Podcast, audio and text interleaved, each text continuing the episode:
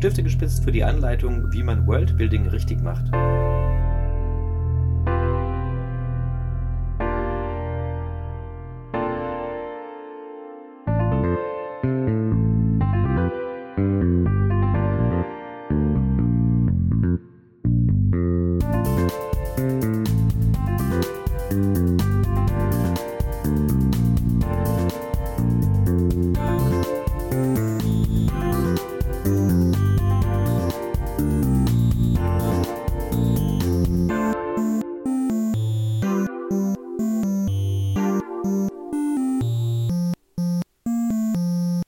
Ja, nachdem wir uns beim letzten Mal ein bisschen viel beschwert haben, werden wir jetzt wahrscheinlich ein bisschen positiver, weil wir die Stärken besprechen. Und damit erstmal herzlich willkommen zu Im Auge des Betrachters. Ich bin Nils.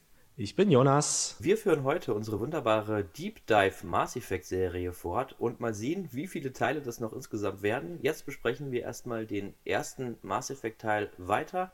Es gibt aber auch schon eine andere Episode, bei der wir dieses Spiel vor allen Dingen hinsichtlich seiner technischen Qualitäten und Gameplay und sowas besprechen.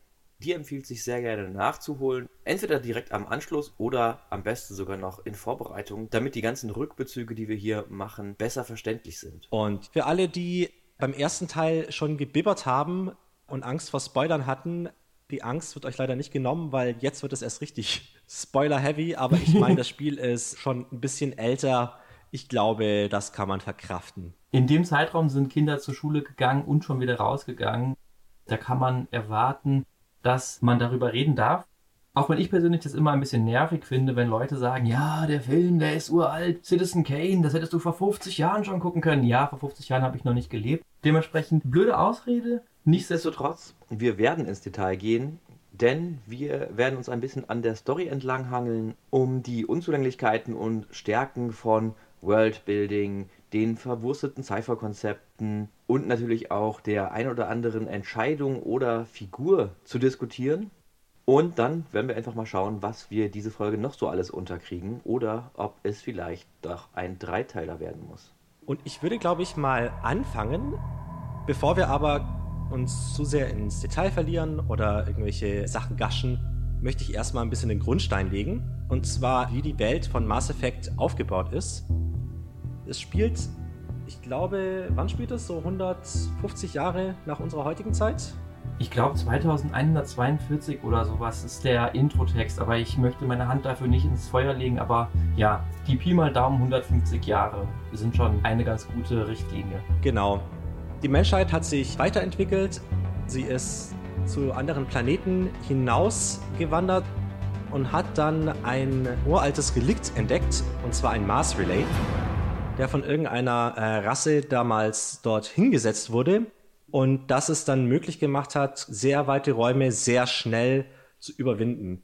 Das hat dann die Menschheit gemacht. Die hat sich zu dieser Zeit zu einer Alliance zusammengeschlossen, also quasi eine vereinigte Menschheit in gewisser Art und Weise. Absolute Utopie übrigens. Ja, aber eine schöne Utopie, wie ich finde. Also das ist zum Beispiel was, warum ich Sci-Fi sehr mag, weil ich das eine schöne Vorstellung finde. Mhm. Haben diesen Mars Relay genutzt, sind im Raum vorgesprungen und treffen dann auf die erste Alienrasse und das sind die Turians, bei denen es dann den First Contact War gab. Also die erste kriegerische Auseinandersetzung zwischen den beiden. So wie ich es verstanden habe, sind die auch gar nicht weit gekommen. Ich dachte, sobald das Mars Relay aktiviert wurde, sind die Turians alarmiert worden und als Weltraumpolizei auch direkt aufgebrochen, um etwas dagegen zu tun.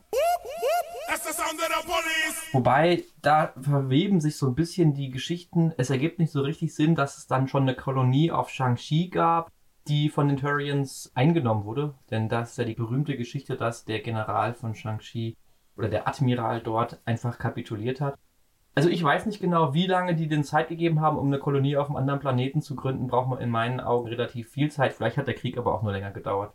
Ich glaube, dass der First Contact War relativ kurz war sehr aufreibend, aber relativ kurz. Und das Spiel beginnt dann in der Zeit nach dem ganzen Krieg, nachdem die Menschheit schon einen gewissen Platz im Universum gefunden hat, auch gewisse politische Macht hat, mit bösen Augen betrachtet wird von allen, durch halt quasi typisch menschliche Attribute wie Kurzlebigkeit, Aggressivität und Expansionsdrang. Und man beginnt In den Schuhen von Shepard, männlich oder weiblich, kann der Spieler sich selber raussuchen, kann der Spieler auch selber designen. Es tut mir leid, aber ich kann das nicht einfach so jetzt strukturiert durchgehen, weil du sprichst viel zu viele Dinge an, wo ich dann immer direkt Gedankenfeuer bekomme und mir die Synapsen durchdrehen, um bei den im letzten Teil eingeführten Analogien zu Synapsen zu bleiben. Denn es wird ja tatsächlich immer genau das so gesagt, dass die Menschen sehr expansiv sind und dass sie sich nicht daran halten, dass sie nur auf ihren Kolonien bleiben, die, sie, die ihnen zugewiesen werden und weiß ich nicht was. Und gleichzeitig finde ich aber, die Kolonien, die einem dann gezeigt werden, also im Endeffekt ist es ja vor allen Dingen Pharos, die sind ja überhaupt nicht aggressiv und invasiv, sondern die sind ja mehr so inszeniert wie Landwirte oder sowas. Halt einfach so klassisch Frontiermäßig, wie man das aus dem Wilden Westen kennt oder sowas und haben jetzt nicht unbedingt so einen Gebietsanspruch oder werden jedenfalls nicht so inszeniert, als ob sie da großartig andere vertreiben wollen, das finde ich ein bisschen widersprüchlich, dass man einerseits halt diese ähm, Geschichte aufbaut und andererseits merkt man das nicht. Man kann natürlich dazu sagen, okay, wir wollten auch von vornherein hier irgendwie diese beiden Gegensätze aufzeigen. Das ist das Bild, was von den Menschen in der Galaxie herrscht und das ist, wie sie sich wirklich verhalten. Aber ist mir jetzt direkt so in den Kopf gekommen, ja, eigentlich passt dieses Vorurteil gar nicht. Die Menschen werden nicht so gezeigt, als ob sie sich so verhalten. Ich würde dir da ein bisschen widersprechen weil man das vor allem durch Dialoge mit anderen Charakteren dann so ein bisschen herausfindet, dass sie halt gerade politisch sehr aggressiv sind und auch gerne mal Ansprüche gelten lassen und dann andere raustreiben. Da gibt es zum Beispiel ganz am Anfang einen Elcor? Ich glaube, äh, das war ein Volus. War das Elcor? Ja, entweder war es der Elcor oder der Volus. Ich glaube, das war der Volus, der quasi darüber geredet hat, dass die Menschen jetzt einfach plötzlich herkommen und überall Ansprüche stellen. Was ich schon glauben kann und eben auch die Alliance und deren militärische Stärke darf man nicht unterschätzen. Also das wird alles so ein bisschen gezeigt, als ob das nicht ganz so der Fall ist, aber ich glaube, es steckt schon mehr dahinter. Da fehlen halt teilweise auch einfach die, die technischen Mittel dafür. Und wenn man dann auch zu solchen Aspekten wie Cerberus kommt, merkt man ja auch, wie rücksichtslos die Menschheit sein kann, wenn sie möchte. Ja, stimmt. Stimmt. Ja. Also bei mir war der Gedanke vor allen Dingen daran angelehnt, dass man halt nicht besonders viele Kolonien trifft. Und es mhm. geht ja dann vor allen Dingen auch um die Kolonialisierung, aber du hast recht. Allein schon die politischen Ansprüche, die da sehr unsympathisch von Udina gemacht werden, entsprechen diesem Bild. Mhm. Aber die Kolonisten selbst, die man trifft, die sind eigentlich nicht in diese Richtung. Aber klar, wenn man noch Cerberus mit reinzieht und sowas, oder dann gibt es noch diese politische Partei, die dann auch wirklich anti-Alien drauf ist, wo man dann auch tatsächlich in einem Interview oder bei dem Versuch, politisch angeworben zu werden, eine Entscheidung treffen kann. Schlage ich mich jetzt auf die Seite dieser Pro-Menschen-Partei oder bin ich eher Alien-Freund? Und ich, mich würde wirklich mal interessieren, ob es da Menschen gibt, die sagen, sie finden Aliens kacke und sich dann dieser politischen Partei verschreiben ich kann mir das eigentlich nur vorstellen im Zusammenhang, dass man beim Second Playthrough mal guckt, was passiert, wenn man positiv dem gegenüber eingestellt ist. Ich würde halt so sagen, dass es insofern realistisch ist, dass halt Menschen das jetzt schon unter sich machen und unter anderen Menschen, deswegen. Ja klar, es ist realistisch, dass es so eine Partei gibt, das absolut, aber ich frage mich halt, Du hast als Spieler die Möglichkeit, dich zu entscheiden, möchte ich denen zustimmen oder möchte ich denen nicht zustimmen? I'm Charles Saraceno of the Terra Firma Party. With Armistice Day coming soon, we're making our voices heard by the alien appeasers on the Presidium. Can I count on your support in the next election? Ach so, jetzt. Okay. Und ich kann mir nicht vorstellen, jemand spielt ein Sci-Fi-Spiel mit Aliens und sagt dann, ich finde eigentlich Aliens kacke. Das heißt, ähm, das ist so ein bisschen. Ja, vor allem, weil man die ganzen, also man lernt ja auch von vielen Rassen irgendwelche Leute kennen und lieben irgendwie, auch als Teampartner. Ja. Deswegen wäre das schon sehr weird, wenn man diese Entscheidung trifft. Sehr sonderbar. Aber jetzt, wo du das so erzählt hast, merke ich wieder, was für mich so dieser ursprüngliche Charme des Ganzen ist, was ich auch meinte damals, als wir in unserem Auftakt-Podcast darüber geredet haben und auch anfänglich letzte Folge innerhalb dieser Serie hier, dass halt einfach dieses Universum, was da aufgemacht wird, von dem Hintergrund her so unfassbar interessant ist, dann ist eigentlich fast schon zweitrangig, dass man diese Geschichte erlebt, sondern man kann sich halt auch stundenlang einfach nur im Kodex aufhalten, nur dieses Universum und diese Hintergründe in, in sich aufsaugen. Also fantastisch. Ich finde dieses Sci-Fi-Szenario total genial und es ist auch eins, was ich total an Mass Effect so als Initialding cool fand, dass es eben nicht allzu fantastisch anfängt. Dass es dir nicht sagt, wir leben in einer ähm, Welt, die seit 8000 Jahren von dem und dem geprägt ist, sondern dass es einfach so, ja, wir spinnen mal in die Zukunft, was wäre wenn, und wir nehmen als Grundlage unsere wirklich real existierende Menschheit und unsere real existierende Welt. Das finde ich total cool, dann da irgendwie von auszugehen und so ein bisschen Gedankenexperimente zu machen. Einfach, was wäre, wenn wir eine Technologie finden würden, die uns ähm, um Jahrhunderte nach vorne katapultiert und trotzdem mit den Grundlagen arbeiten müssen, mit denen wir als Menschen arbeiten. Großartig. Ja, das ist so das, warum ich Sci-Fi so liebe, weil man eben so wunderbar diese Gedankenexperimente machen kann. Und auch, was quasi bei so Gedankenexperimenten auch immer sehr praktisch ist oder sehr fördernd, sind quasi so Extreme. Und es gibt wenige Extreme, als man hat auf einmal das gesamte, die gesamte Milchstraße offen, man hat andere Rassen und man möchte eben Sachen darin machen. Also das, deswegen, ich liebe, ich liebe Sci-Fi und das ist einfach so ein Aspekt, warum ich es liebe. Und das muss man ja noch ein bisschen weiterführen, denn du hast gerade gesagt, man hat die ganze Milchstraße offen und nicht nur, dass wir als Grundlage für dieses Spiel unsere Menschheit haben und einfach sagen, okay, wir gehen davon aus, dass sich in 150 Jahren dieses und jenes fortentwickelt, sondern dass auch die Milchstraße, die inszeniert wird, sagen wir mal, sie ist nicht grundsätzlich nur fiktiv, sondern auch die Sternensysteme, die du darin findest, die sind halt real existierende, die gibt es wirklich. Du kannst halt wirklich mit dem Teleskop rausgucken und kannst prinzipiell irgendwelche Cluster, die in Mass Effect verwurstet wurden, sehen. Und das finde ich auch so einen krassen Aspekt daran. Das ist auch wieder sowas, humbling ist das englische Wort auf der einen Seite und auf der anderen Seite halt einfach so, wie cool das wäre, wenn du dort, weiß ich nicht, Solarians hättest oder sowas. Also, das finde ich so einen guten Aspekt, einfach auf dem real existierenden aufzubauen und dann einfach nur so ein bisschen drumherum zu schmücken. Fantastisch. Es ist auch relativ clever von ihnen, quasi nur die Milchstraße äh, einentdecken zu lassen, weil sie so der gesamten Welt auch noch die Möglichkeit geben, also der Mass Effect Welt, das Mass Effect Universum noch weiter auszuspinnen, wenn sie das mal wollten, außerhalb der Milchstraße mit vielleicht Supermass Relays oder sowas. Willkommen bei Andromeda. Ähm, nein, danke. und da ist ja einer der großen Kritikpunkte, dass sie quasi diesen Reset hatten und es ist trotzdem nichts resettet das ist so das, was ich auch häufig mitbekommen habe, dass die Leute sagen, ja, jetzt sind wir schon in Andromeda und man hat die Möglichkeit, da irgendwie ein komplett neues Alien-Netzwerk aufzubauen und sowas und es wird halt einfach nichts von diesen Möglichkeiten ausgeschöpft. Aber wir reden nicht über Andromeda, sondern wir reden über Mass Effect 1 und wir sind ja schon ganz schön abgeschwiffen jenseits der vorgefertigten Straße, die wir uns hier so vorgenommen haben. Deswegen darfst du uns gerne wieder zurückholen. Dann würde ich noch ganz kurz die restlichen Eckpunkte so ein bisschen abstanzen. Man ist quasi eine Spezialeinheit, die dann die Chance bekommt, ein Spectre zu werden. Und Spectre haben eine ganz besondere Rolle im Mass Effect-Universum. Die Rolle von den Spectern finde ich tatsächlich auch super interessant und auch äh, ein total interessanter Konflikt im ersten Spiel vor allem.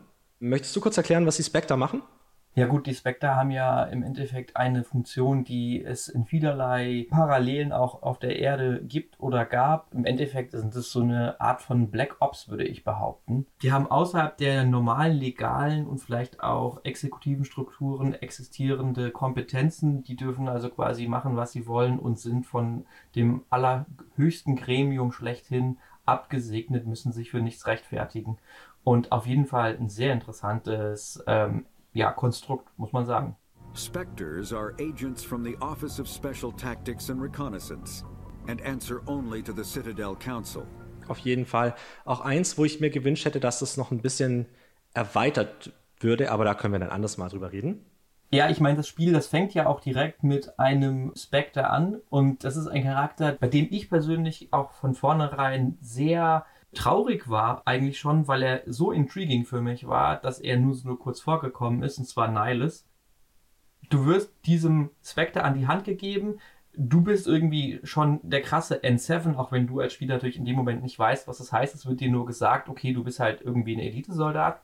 Dann gehst du da auf die erste Mission, Nihilus, der Spectre, geht mit und er ist halt so krass wie ein Dreierteam und macht alles alleine.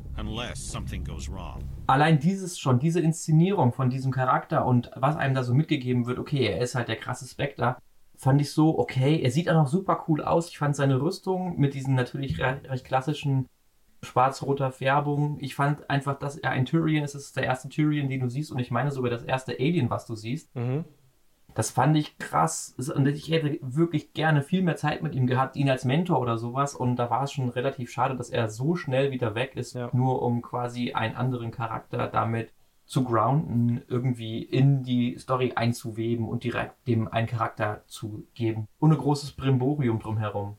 Das ist tatsächlich wahr, das hätten sie ein bisschen besser machen können. Vor allem, das hätte dann auch noch richtig Wucht gehabt, wenn er dann ermordet wird. Ja. Ja. Aber zur Story kommen wir später. Um noch die letzten Punkte kurz abzustechen. Die Milchstraße ist relativ offen, verbunden via Mass Relays. Und es gibt verschiedene Heimatplaneten von verschiedenen Alienrassen. Es gibt natürlich auch Kolonien von verschiedenen Alienrassen und auch von den Menschen. Und es gibt eine Hubworld sozusagen, also ein Punkt, um den sich, äh, in dem sich alles kreuzt, und das ist die Citadel.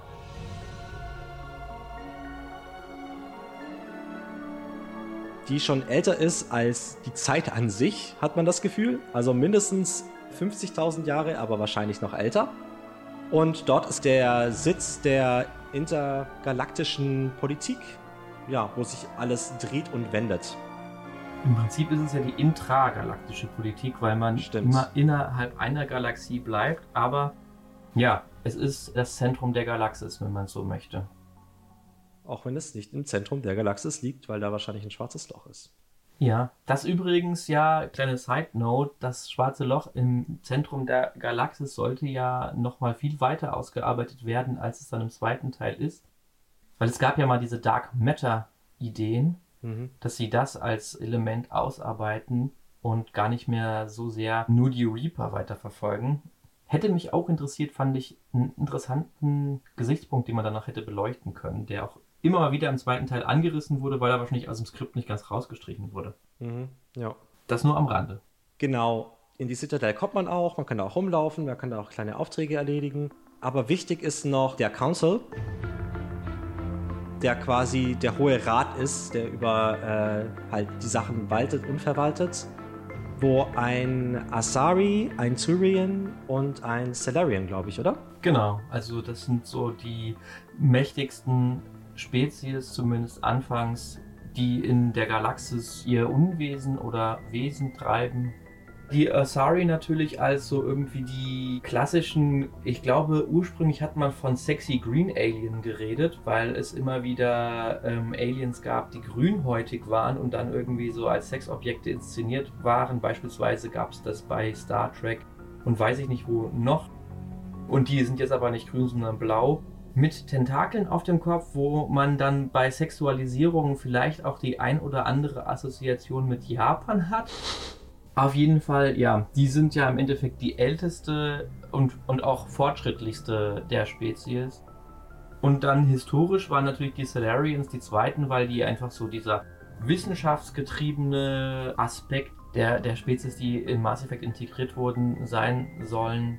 Die haben die Citadel entsprechend als nächstes entdeckt und wurden aufgenommen, deswegen sind die auch besonders wichtig und die Turians haben sich ihren Platz letztlich durch ihre militärische Macht verdient und sind, wie ich gerade schon gesagt habe, im Endeffekt die Polizei der Galaxie. Genau, es gibt natürlich noch ganz viele andere Rassen, die nicht in diesem Council sind, die aber teilweise das auch gerne möchten, aber nicht unbedingt die Mittel dafür haben. Es gibt zum Beispiel die Wollos, das sind so kleine, stämmige Kreaturen, wo man nicht weiß, wie sie aussehen, weil sie quasi immer einen kompletten Anzug tragen, aber äh, immer in so kleinen Stämmen leben, die sich dann immer wieder aufspalten und zusammenschließen, also immer so eine sehr fluide Gesellschaft, die aber quasi nicht unbedingt für Einheitlichkeit steht, weswegen ähm, die quasi noch keinen Platz bekommen haben. Und ja, von denen gibt es eine ganze Menge. Ich würde jetzt nicht unbedingt auf alle eingehen, aber vielleicht auf ein paar Kleinigkeiten, die äh, mir auch als Sci-Fi-Fan sehr gut gefallen haben. Ich glaube, da würde ich als erstes mal kurz auf die Elcor eingehen, weil die ja auch leider in den ganzen Spielen nie eine große Rolle spielen. Aber ich liebe einfach die Idee hinter ihnen, weil sie, das sind quasi so riesige, stämmige Wesen. So Gorilla-Wale. Genau, die untereinander vor allem via Gerüche und Mikroexpressionen und Infraschall ähm, sich normalerweise unterhalten.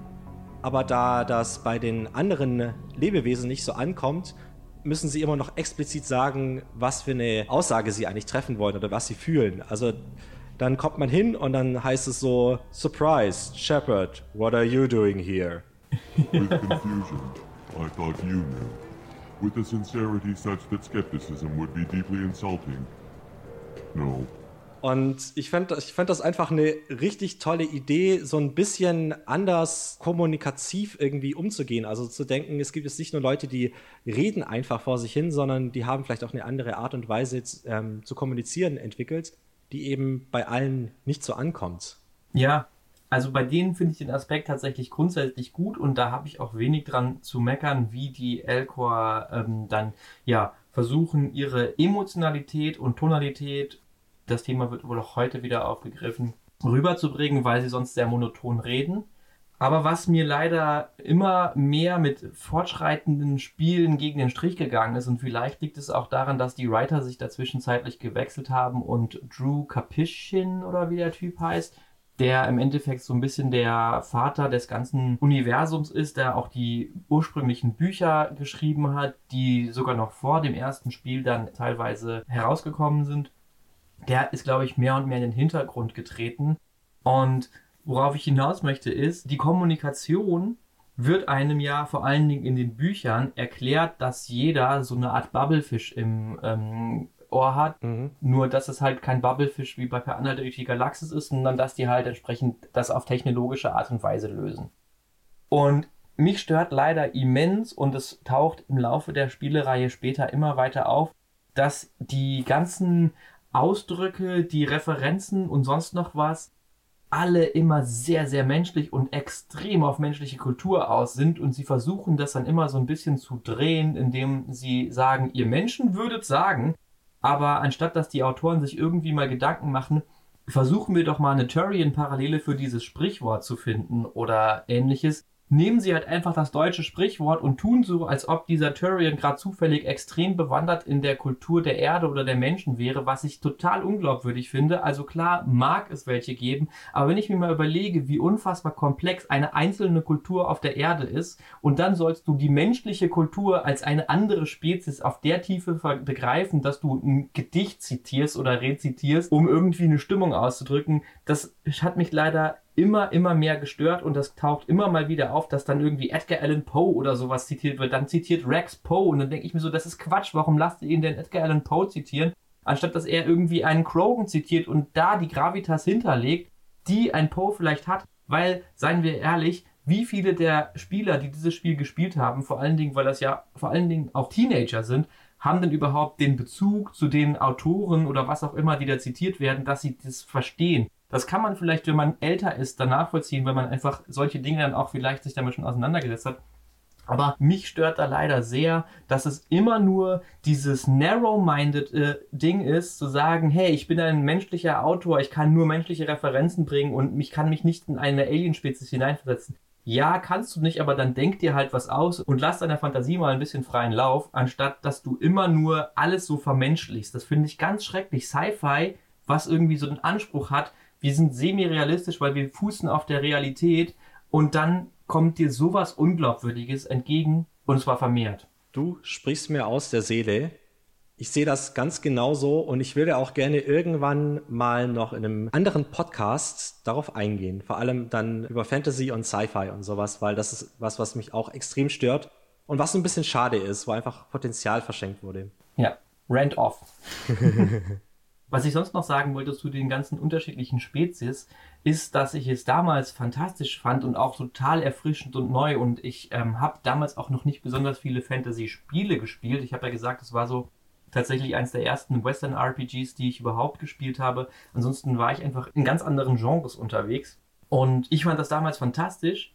Aber in Retrospektive merke ich mehr und mehr, dass sie das Universum doch extrem konstruiert haben und dass sie sich im Endeffekt etablierte Fantasy-Welten, möchte ich tatsächlich sagen, genommen haben und dazu Parallelen entwickelt haben. Denn du kannst in den unterschiedlichen Aliens, du hattest es letztes Mal schon angesprochen, dann sind halt die Asari, die Elfen von Mass Effect. Ich finde tatsächlich, was so die Langlebigkeit angeht, passt das sehr gut und auch, dass sie diese hochentwickelte Spezies sind. Vor allem halt auch diese kulturfokussierte Gesellschaft haben. Genau. Was ja bei den Elfen genauso ist. Richtig, also das ist eine super Parallele, aber ich finde auch die Quarian haben im Endeffekt so eine Elfenparallele. Das sind für mich halt sowas häufig als Waldelfen oder sowas eingesetzt wird. Und auch wie sie dann irgendwie von der Statur dargestellt werden. Da finde ich nämlich die Asari noch viel menschlicher. Die sind halt irgendwie kulturell und charakterlich so ein bisschen elfisch oder elbisch. Mhm. Aber visuell, wie ich gesagt habe, dieses äh, sexy Alien. Und die Quarians sind halt dann irgendwie diese Elfen. Dann hast du dem gegenüber zum Beispiel die Volis, die Voles sind nicht nur klein und erinnern deswegen an Zwerge, sondern sie haben auch noch so typische Charaktereigenschaften wie ähm, Geschäftsorientiertheit oder Geschäftssinn und sowas. Sie sind die Banker, also das kannst du auch alles irgendwie Zwergen zuschustern. Das heißt, im Nachhinein fällt mir immer mehr auf, okay, sie haben sich eigentlich nur diese Systeme genommen und haben quasi das Ganze in ein neues Skin gepackt, was ich dann wiederum als kleinen Dämpfer empfinde. Ja, aber das ist aber auch normal. Also es ist ja auch die, die Zwerge, wie auch die Elfen oder Waldelfen, sind ja auch einfach nur menschliche Aspekte, die halt irgendwie anders abgebildet sind, quasi extrem gebracht. Was mich tatsächlich auch sehr stört oftmals. Aber bei dem anderen Podcast kommen wir dazu. Und ja, da hast du schon recht, auf jeden Fall. Ich finde aber, dass es dass man mit so Stereotypen manchmal schon ganz gut arbeiten kann. Ich habe die Quarians auch nie als Waldelfen oder sowas gesehen. Für mich waren das halt immer Nomaden.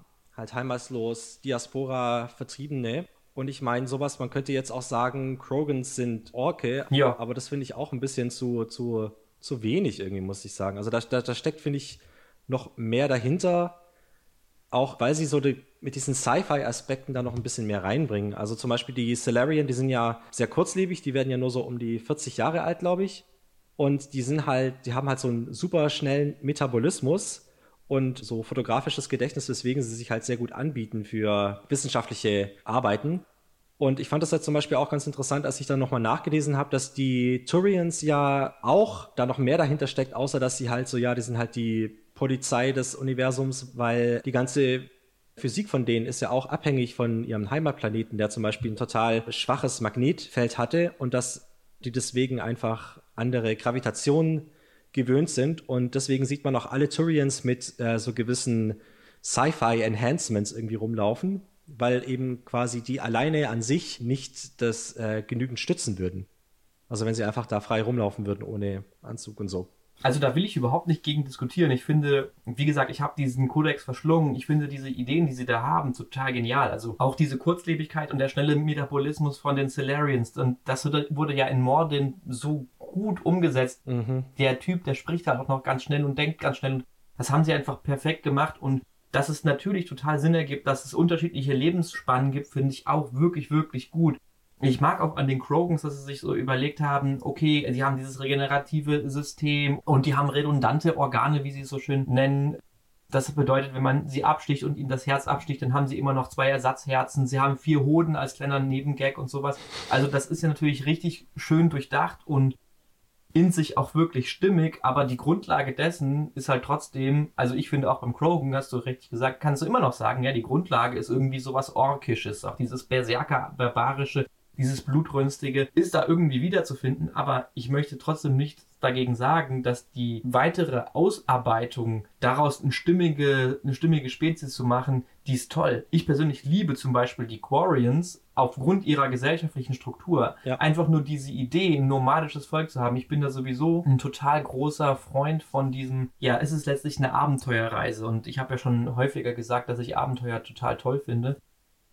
Und ich hätte mir eigentlich gewünscht, dass man mal mehr in dieses Nomadische der Quarians reinfindet und dann halt auch mal sowas Nomadisches erleben muss. Nicht ausgeschlossen, dass du mit der Normandy im Prinzip was ähnliches tust.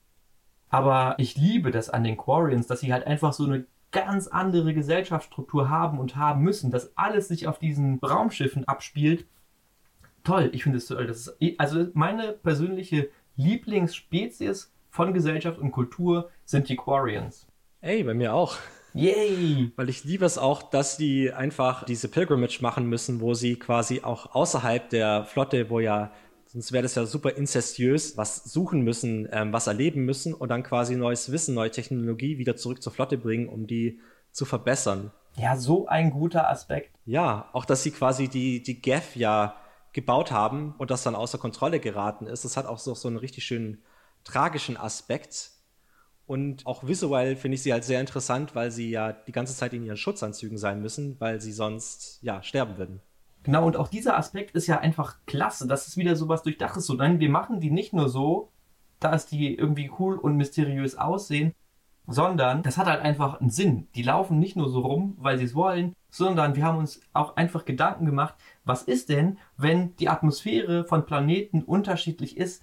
Es ist einfach quatschig, dass alle Lebewesen, die von unterschiedlichen Planeten kommen, einfach zusammenkommen können und dann geht's ihnen da super, so wie das bei Star Wars ist. Aber bei Star Wars ist es halt auch einfach ein ganz anderes Universum, was da etabliert wird. Mhm. Hier hat man einfach einen viel größeren wissenschaftlichen Anspruch, möchte ich ihn mal nennen. Ja. Und deswegen ergibt es total Sinn, dass es halt auch Spezies dabei sind, die eben nicht unter den gleichen atmosphärischen Bedingungen existieren oder leben können wie sonst. Und ich finde es tatsächlich auch sehr schade, dass sie das dann so ein bisschen relativieren, wenn man eine Beziehung mit Tally eingeht, dass sie dann doch wenig Probleme damit hat, ihren Anzug abzulegen. Mhm. So, I've taken some antibiotics as well as some herbal supplements that should bolster my immune system. Ich hätte es besser gefunden und auch irgendwie eine Tragik dahinter, wenn man sich verliebt und man kann aber nie wirklich körperlich miteinander werden. Ja. Gut, das ist vielleicht für einen Teenager was anderes als jetzt für mich in meinem Alter, wo andere Dinge mich ansprechen, aber ich fand das schon immer großartig, einfach diesen Aspekt, dass die halt unter anderen Bedingungen leben müssen und auch, dass sie so gut in diese Grundstory von Teil 1, denn da geht es ja ursprünglich um Probleme mit den Gaff. Die Reaper sind ja da erstmal nur ein Mysterium, bis sich das auflöst.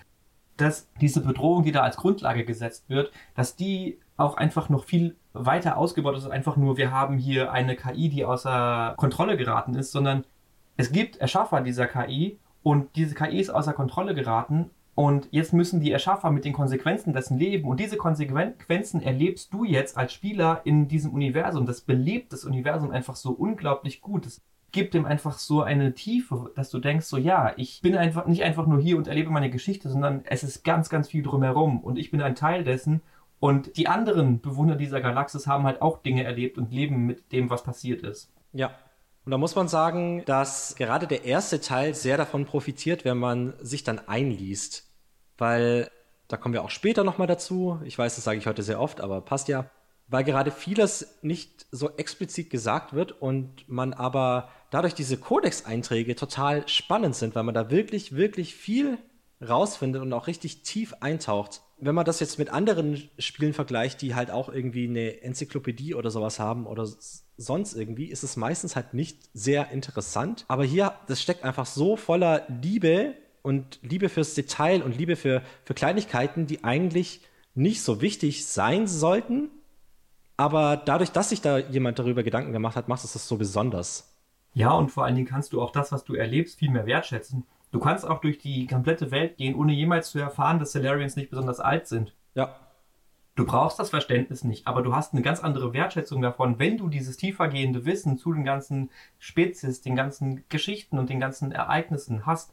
Du brauchst es nicht. Du musst ja auch nicht auf dem Planeten landen und da durch die Gegend fahren, eine Pyramide entdecken und dich freuen und dir Gedanken machen, was hat es mit dieser Pyramide auf sich. Mhm. Ist nur für dich persönlich im Endeffekt. Aber es gibt mir total viel, das zu ergründen und ja, diese Sinnigkeit, die dieses ganze ähm, Universum hat, so albern es vielleicht an der einen oder anderen Stelle sein mag. Und so gut man das auch wissenschaftlich debanken kann, es ist halt einfach, wenn du dich darauf einlassen möchtest, ein Universum, was Sinn ergibt und was in seiner eigenen Logik total gut funktioniert. Mhm. Und da finde ich auch, äh, ist es auch verzeihlich, dass es sich diesen quasi so Archetypen wie der Elfen und allen anderen bedient, weil es versucht ja kein super Hardcore Sci-Fi-Universum zu sein. Weil sonst würde ich nämlich sagen, ist es sonderbar, dass alle unter den gleichen atmosphärischen Bedingungen irgendwie leben können. Also, dass alle in der Citadel irgendwie leben können, das kann eigentlich nicht sein. Aber dann finde ich das auch wieder okay, weil sie eben auch die, einfach die extra Schritte gegangen sind, um das Ganze valide zu machen und verständlich. Wir sind jetzt hier schon irgendwie total ins Detail gegangen und haben die Welt selbst schon irgendwie analysiert, beziehungsweise kommentiert. Aber ich würde gerne auch noch mal ein paar Worte dazu verlieren, wie denn überhaupt das Worldbuilding in Mass Effect funktioniert. Also jetzt explizit in Mass Effect 1 und damit natürlich auch der Legendary Edition. Denn wir haben natürlich einerseits den Kodex, der dir extrem viel Hintergrundwissen gibt, aber wie ich schon sagte, es muss ja nicht nur der Kodex sein, auf den du dich beziehst, um etwas über das Universum zu lernen. Natürlich lernst du auch auf unterschiedliche Art und Weise etwas über das Universum, abgesehen von Codex und irgendwie dem Introtext. Also was mich nämlich an dem Worldbuilding fasziniert hat, ist, dass du halt nicht so ein In-Your-Face Storytelling-mäßig hast, sondern dass es auch teilweise einfach nur durch so kleine Nebensätze von irgendwelchen Nebencharakteren angeteased wird, wenn du im Dialog bist. Also es können sowohl irgendwie deine Squadmates sein, die natürlich eine wichtigere Rolle spielen, aber auch du kannst auf der Citadel rumlaufen und unterhält sich mit jemandem und es ist tatsächlich irgendein Thema, worum es geht und dann wird einfach nur über so einen kleinen Nebensatz noch was über das Universum erzählt, was dir dann nochmal zeigt, ach so funktioniert das. Sei das sowas wie, ähm, dass die Quarian total schlechtes Ansehen haben, weil sie als Diebe eingeschätzt werden oder sowas. Und dass das halt eigentlich so eine Nebensächlichkeit ist, die aber, wenn du dich damit auseinandersetzt, dir halt nochmal einen ganz tiefen Einblick gilt und eben dieses Universum für dich aufbaut. Darüber habe ich noch gar nicht nachgedacht, weil ich tatsächlich damals mich sehr in dem Kodex verloren habe und auch jedes Mal, wenn ich einen neuen Eintrag gekriegt habe, den immer gleich gelesen habe. Und jetzt beim Spielen ist mir da tatsächlich eher was anderes aufgefallen, und zwar, dass es alles relativ schlecht erzählt ist. aber natürlich so, so, kleine, so kleine Nebensätze äh, fand ich auch sehr cool, aber dadurch, dass ich den ganzen Kodex schon gelesen habe, war das dann für mich teilweise auch nichts Neues. Nee, das stimmt. Also. Das klingt sehr arrogant. ja, wie du bist eben. Ja. Nur was ich halt faszinierend finde, ich habe nämlich diesmal den Kodex sehr wenig gelesen, weil es für mich halt auch nichts Neues darin gab. Ich habe ihn halt schon mal sehr ausführlich gelesen und habe wirklich diesmal nur so die zentralsten Dinge oder einen Eintrag, bei dem ich mich gefragt habe, was verbirgt sich dahinter nochmal gelesen. Aber ich habe diesmal nicht den kompletten Kodex durchgelesen. Ich auch nicht. Weil der Kodex ja, was ich auch eine Schwachstelle finde tatsächlich, einfach in den fortführenden Spielen die gleichen Einträge nochmal verwendet wo ich mir gewünscht hätte, dass das Ganze ein bisschen erweitert wird. Aber auch konsequent. Es ist konsequent, aber teilweise habe ich mir gedacht, es ist ja auch was passiert zwischen Teil 1 und Teil 2. Hm. Man hätte das eigentlich nochmal berücksichtigen können, um den Kodex zu aktualisieren. Ich denke, es ist ein immenser Aufwand gewesen, diesen Kodex zu erstellen und es gibt einen sehr großen Teil davon, der komplett vertont ist. Das sind so diese Primary Entries. Und dann gibt es noch sekundäre Einträge, die nicht vertont sind.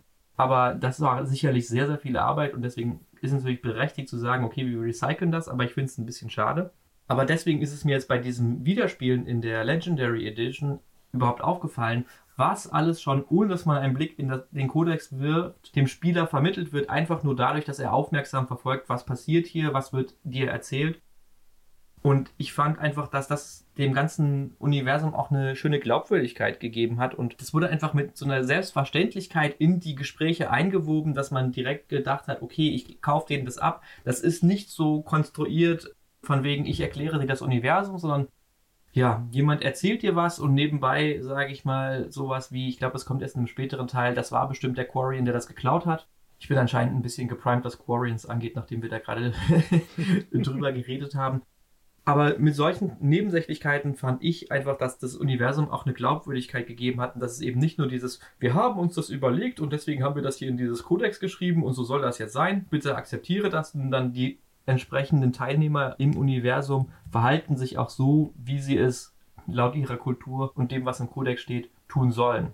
Ich finde tatsächlich mit dem Worldbuilding, äh, was, ja, was wir beim letzten Podcast schon besprochen haben, was an sich eine gute Idee ist, aber dann doch nicht ganz so gelungen ist, waren halt eben auch die anderen Planeten, auf denen man landen kann und dort ein bisschen rumfahren kann. Also diesen, diesen Entdeckerdrang, der dann ausgebremst wird durch die schlechte Kontrolle von Marco und dass es eben einfach nicht so viel zu entdecken gibt. Vor allem hätte ich mir auch gewünscht, vielleicht mal noch andere Architektur zu sehen, außerhalb von halt modular aufgebauten Versatzstücken. Aber das fand ich tatsächlich auch eine coole Sache, dass man noch ein bisschen was machen konnte auf den, also dass man nicht nur zu den Main-Planeten hingeflogen ist, wo jetzt die Mission weitergeht, sondern man auch erkunden konnte und das einem auch in gewisser Weise etwas gebracht hat. Ja, stimmt. Das ist auf jeden Fall auch ein relativ elementarer Aspekt, der einem die Welt so ein bisschen eröffnet, weil ja auch das, was dann in den Nebenmissionen so passiert, definitiv auch Teil des Worldbuildings ist und dass dir diese Welt eröffnet. Also man kann halt stumpf nur die Hauptmission durchmachen, aber ich finde, dann verliert man halt auch einfach ein bisschen was von dem Erlebnis, diese Galaxie von Mass Effect kennenzulernen und auch dann die Beziehungen der Spezies untereinander kennenzulernen und auch das, was Cerberus da macht, das ist ja alles total verwerflich. Auch das ist ja total interessant, um irgendwie diese Welt aufzubauen. Und eben aber auch so Kleinigkeiten, wie dass man irgendwelche Prophezeiungen von den Asari Matriarchs äh, auf irgendwelchen Planeten findet. Oder eben alte Prothean-Kultstädte oder irgendwelche Artefakte. Das ist halt schon sehr cool und äh, auch ein bisschen, kann man es als mutig bezeichnen, schon, dass, dass es quasi nicht gezwungen wird, weil normalerweise wollen ja Spieleentwickler immer, dass man alles erlebt, alles macht.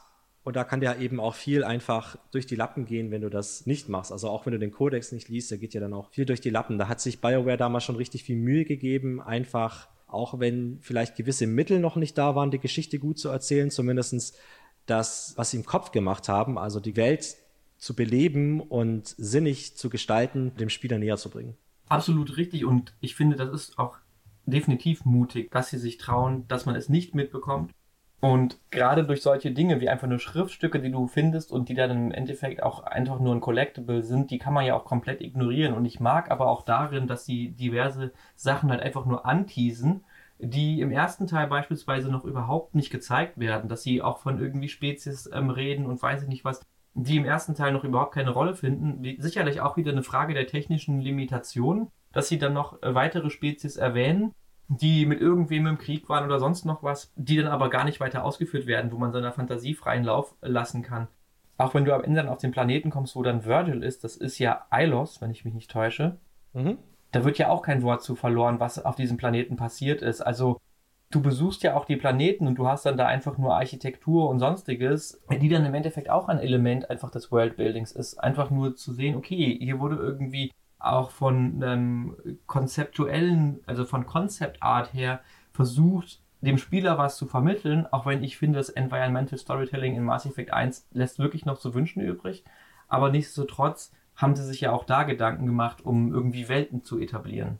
Absolut. Das macht eben auch das Gedankenschweifen und selber träumen finde ich so viel angenehmer, weil man eben dieses Fundament von einer, von so einer gewissen kohärenten Welt hat und man dann eben auch gerne seine Gedanken schweifen lassen kann und träumen kann. Was war das in, die, in dieser Pyramide oder wie hat dieser Krieg zwischen denen und denen ausgesehen oder was ist äh, hier passiert? Mass Effect weiß einfach so richtig gut, die Fantasie anzuregen und eben auch mitzudenken, weil das habe ich damals auch sehr viel gemacht und habe ja dann auch die Romane gelesen, um noch mehr quasi über die Welt kennenzulernen. Und deswegen ist ja Mass Effect für mich bis heute noch eine meiner Lieblingsserien, einfach weil diese Welt so gut ausgebaut ist und einfach so unendlich viel Potenzial da drin steckt. Und im ersten Teil hat sie halt auch einfach noch extrem viele Dinge geöffnet und war sehr, sehr breit gefächert, fand ich. Sie hat auch einfach Tiefe gehabt durch so Dinge wie oh, das hat jemand vor tausend Jahren auf diesem Planeten verloren, diese Matriarch-Writings zum Beispiel. Und äh, war halt einfach sehr offen. Auch, dass du überall hinfliegen und das erkunden konntest, das hat ja auch einfach die, das Universum aufgemacht. Mhm. Und ich fand tatsächlich, im Endeffekt haben sie in den weiteren Teilen das Ganze immer weiter zugeschlossen, weil dann wichtiger war, die Story zu erzählen, als dass du halt diese offene Welt zum Erkunden hattest. Genau, jetzt wo wir das Worldbuilding so ein bisschen abgeschlossen haben und uns auch sehr viel darüber ausgelassen und gegascht haben, würde ich gerne mal noch auf einen spezifischen Punkt eingehen, den wir ja vorhin schon ein bisschen angesprochen haben, und zwar die Rolle des Spectres.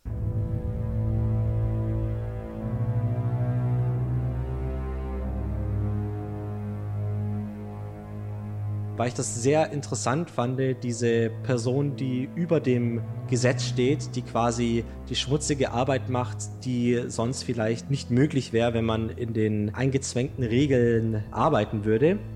Und da hat man ja leider nicht so viel verschiedene Einblicke, aber man bekommt vor allem äh, Saren, den Gegenspieler aus Mass Effect 1, mit, der seine Rolle als Spectre nutzt, um quasi alles zu unterwandern und den Reapern Einlass zu gewähren. Aber noch viel mehr bekommt man das als Shepard mit, was es bedeutet, Spectre zu sein. Und da finde ich das richtig gut gelungen, auch das Renegade und Paragon-System, dass man quasi, normalerweise wird man ja bestraft, wenn man was Negatives macht, aber hier ist es tatsächlich valide, weil du über dem Gesetz stehst, weil du das machen kannst. Und das finde ich einen super interessanten Aspekt, der auch das Spielgefühl, finde ich, total verstärkt hat. Man hat wirklich das Gefühl gehabt, man ist eben dieser Spectre, man hat diese Respektposition und selbst wenn man auf irgendeinen Planeten sonst wohin geht, wissen die Leute, wer du bist und wissen die Leute von der Gravitas, die du quasi mit diesem Spectre-Status in dir drin trägst.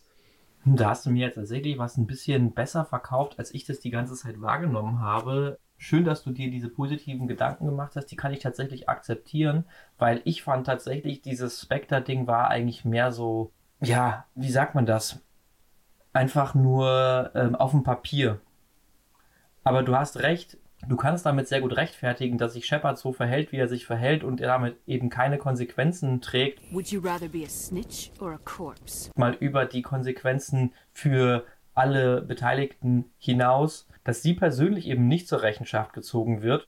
Das ergibt tatsächlich Sinn, aber ansonsten habe ich das mit dem Spectre immer nur so wahrgenommen, irgendwie dem Spieler sowas geben, damit er sich toll fühlen kann, was man aber eigentlich nie wirklich erlebt. Also es gibt dafür keine großen gameplay-technischen Änderungen und es ist einfach nur so ein Element der Story. Ich finde auch, es ist viel zu viel zu schnell passiert, dass du Spectre geworden bist. Natürlich ist es sinnvoll, weil du es brauchst, damit du die Dinge tun kannst, die du tust. Aber ich finde auch irgendwie, das wurde dir halt zugeschrieben und dann warst du das, aber viel mehr wurde daraus nicht gemacht. Und ich persönlich habe auch ein Problem damit gehabt, dass dann jeder wusste, ach, du bist Shepard also die Erde ist schon groß und die Galaxie ist noch ein bisschen größer und dass dann jeder dich kennt, auch in den letzten Kaff, finde ich immer schwierig, dass du so ein bisschen der Auserkorene, Auserwählte bist, das mag ich einfach nicht so. Ich fand das hier tatsächlich passend, weil es so ein bisschen ist wie, wenn jetzt, sagen wir mal, die Avengers gäbe es wirklich und Captain America würde bei dir vorbeikommen, würdest du auch sagen, holy shit, du bist Captain America. Und so ist es eben auch. Also Spectre ist ja wirklich diese ganz kleine ähm, Elite-Einheit, die ja auch quasi das Beste in der Galaxie verkörpern soll. Und du als erster menschlicher Spectre hast dann wahrscheinlich auch wirklich äh, eine große Tragweite und die Leute wissen das dann einfach, entweder im positiven oder auch im negativen Sinne. Deswegen fand ich das eigentlich schon sehr cool und auch gut rübergebracht. Ich hätte mir nur gewünscht, dass man gameplaymäßig tatsächlich ein bisschen mehr bekommt, außerhalb, dass irgendwie ein neuer Skilltree freigeschalten wird und man vielleicht ein paar neue Waffen bekommt. Wird da sogar ein neuer Skilltree freigeschaltet? Soweit ich weiß, ja. Da ah, okay. Das äh, kannst du dann noch so Spectre Specification irgendwie machen. Ach so, ja, das kann sein. Okay, erinnere ich mich jetzt nicht mehr so genau dran. Aber das wäre ja zumindest was. Dann war es halt auch da einfach wieder eine Frage des UI. Ja. Weil ich fand das UI halt nicht besonders gut und die hätten das irgendwie ein bisschen besser hervorheben können, dass das jetzt ein neuer Rang oder ein neuer Zweig ähm, ist. Weiß ich nicht mehr genau, wie das dargestellt war. Aber okay, dann ist es zumindest, kann ich mich ein bisschen damit zufrieden geben, dass du das dann ähm, bekommst. Aber ich fand das irgendwie, ja, es war so relativ nebensächlich, was das Gameplay angeht. Ja. Und was ich halt auch gedacht habe, ist, du bist damit zwar diese Elite, Elite, Elite-Einheit, aber gleichzeitig sind es auch irgendwie so die, die im Hintergrund agieren. Und da finde ich es wieder komisch, dass das jedem kommuniziert wird. Ach so, du bist jetzt übrigens Spectre. Nichtsdestotrotz finde ich die Spectre, wenn sie da mal auftauchen, weil es ja nicht besonders viele gibt, immer sehr interessant und möchte mehr erfahren. Mhm. Im zweiten Teil hat man da ja auch noch eine Begegnung mit einer Asari, die Spectre ist. Und allein nur, dass sie Spectre war, hat sie gleich furchtbar interessant gemacht. Und man hat sich gedacht, ah, sie ist einer von denen.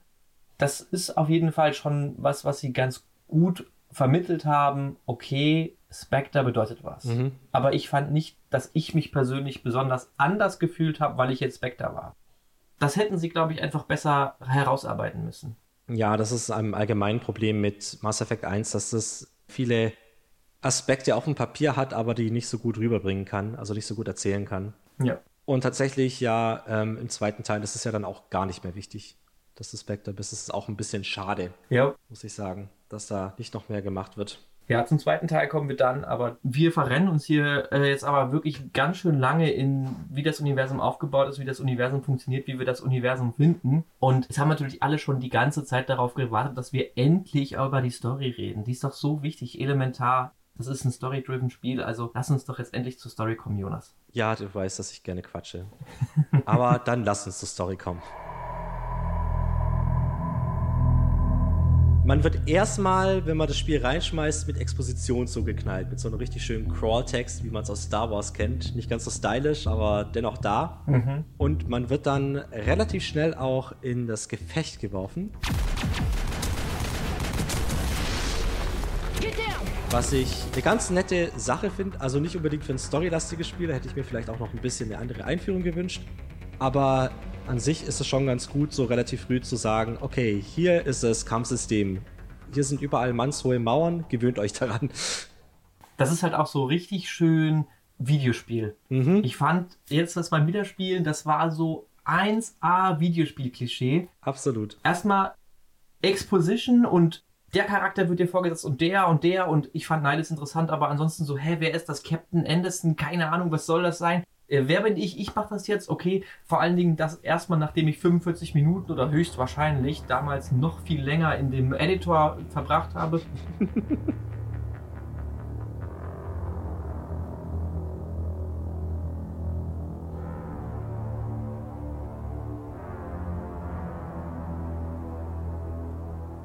Und spätestens beim zweiten Teil habe ich noch vier, fünf Mal resettet und von vorne angefangen.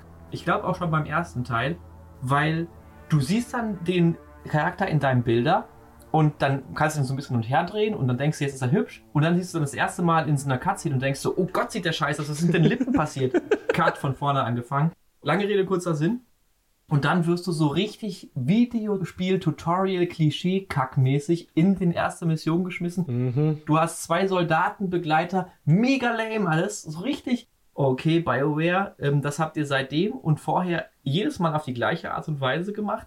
Und es war wirklich mega oldschool. Musste ich jetzt leider beim Wiederspielen einfach nur feststellen, war nicht besonders gut. Absolut, auch das am Anfang hat, läuft man ja ein bisschen auf der Normandy rum und dann redest du da mit jemandem, der Jenkins heißt und du denkst dir, ah, irgendwie erinnere ich mich nicht mehr daran.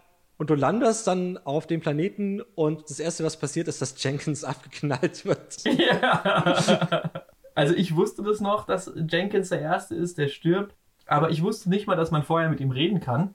Und auch genau, dass er dann stirbt, dann, dann äh, triffst du als allererstes Ashley und wer ist dein erster Begleiter? Wieder ein Soldatencharakter. Mhm. Also es war wirklich dann, wir führen dich sanft oder vielleicht auch weniger sanft ins Kampfsystem ein und war schon, ja, es war schon wirklich mit dem Vorschlaghammer.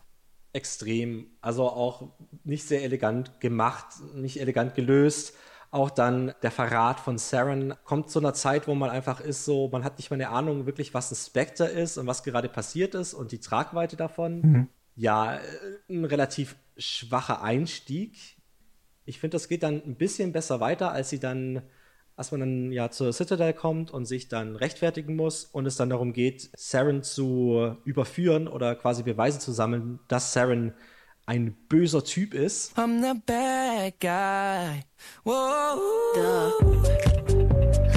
Und da hat das Spiel dann, finde ich, ein bisschen an Fahrt zugenommen, weil es mehr um Dialoge geht. Es geht mehr um Sachen erkunden, mehr darum, ja, einfach Sachen zu machen, das nicht daraus besteht, einfach nur auf Leute zu schießen. Ja, ja.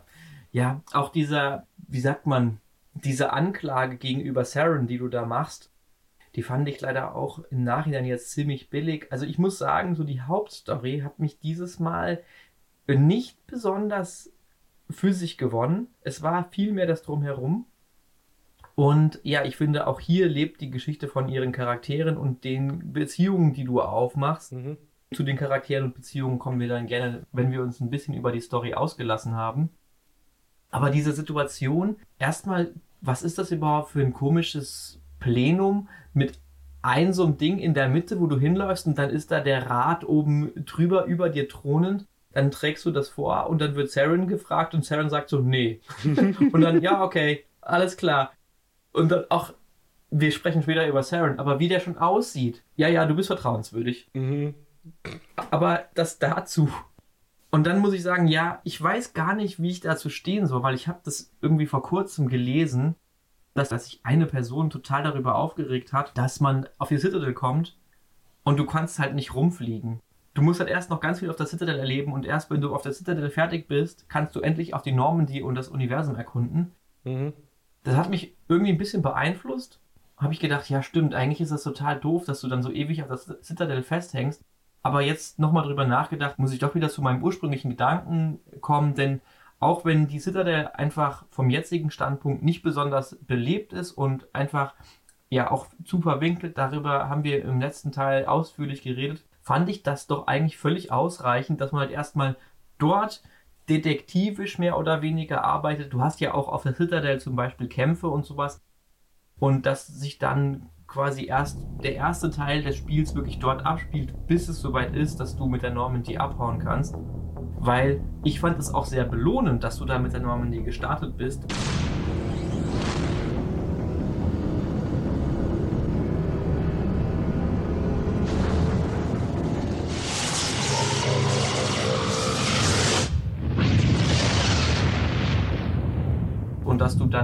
Dem Zeitpunkt quasi frei das Universum erkunden konntest. Deswegen fand ich das eigentlich völlig okay, dass du vorher halt auf der Citadel erstmal ja, das Spiel kennengelernt hast, die Welt kennengelernt hast. Du bist ja in das Universum reingeführt worden und dann ging es wieder richtig ins Gameplay und du konntest diesen ganzen Nebenkram machen.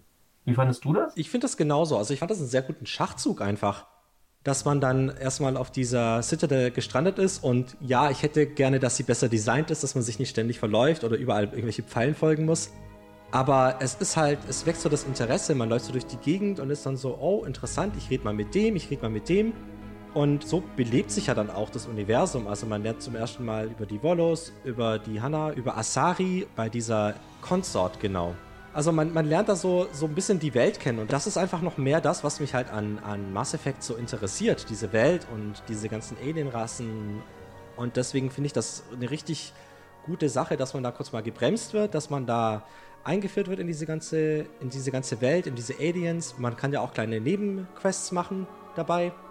Ja, auch äh, irgendwie über die Keepers. Was sind das überhaupt für Wesen? Ich fand das eine, eine gute Art und Weise, das Ganze einzuführen und eben viel mehr den Kern von Mass Effect als nur das reine Kampfsystem. Vor allem im ersten Teil. Ja, und diese Citadel war ja auch eigentlich fremdartig.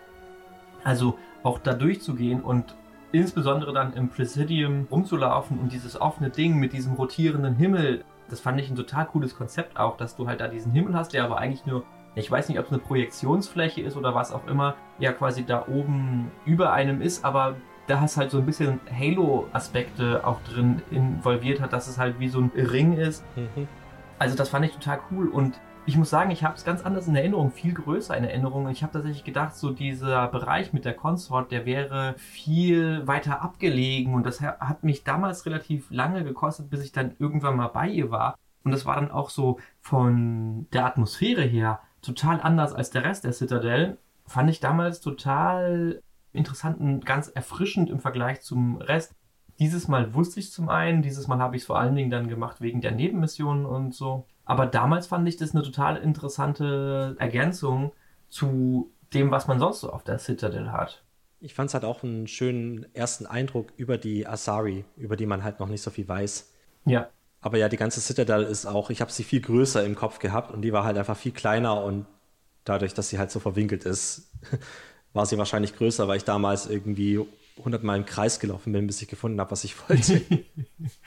Wie stehst du so generell zu dem Umgang von Shaira mit dir? Weil sie ist ja doch sehr sexuell, sag ich mal, auch mhm. wenn sie mehr so ein bisschen diesen Geisha-Flair vermitteln soll. I also have one more thing to give you, if you're interested.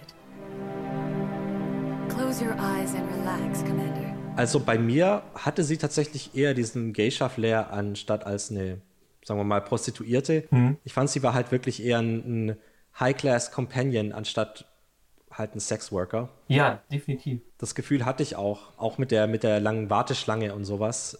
Ich hatte halt einfach das Gefühl, dass da noch viel mehr dahinter steckt. Also, dass sie so, so ähnlich wie so der Shadow Broker total viele Informationen und Hände überall drin hat.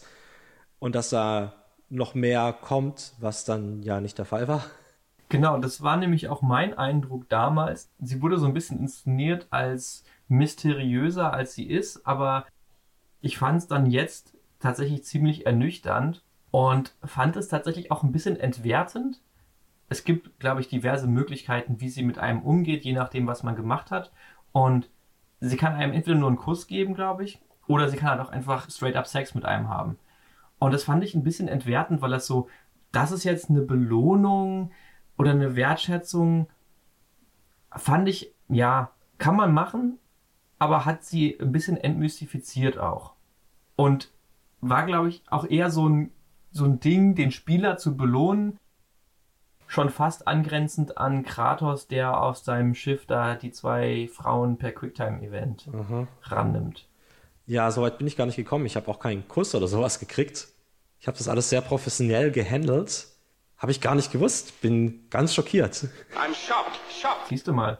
Was ja auch schockierend ist, ist, wenn man losdüsen kann und auf einmal das ganz, die ganze Galaxie erkunden kann. Und beim ersten Mal kommt es einen schon richtig groß vor, weil man dann eben halt die Milchstraße hat und dann überall diese kleinen Punkte, wo man hingehen kann. Und wenn wir da reingehen, kann man dann noch mal kleiner reingehen. Und beim allerersten Mal hat sich die Welt einfach gigantisch groß und schon fast ungreifbar irgendwie angefühlt.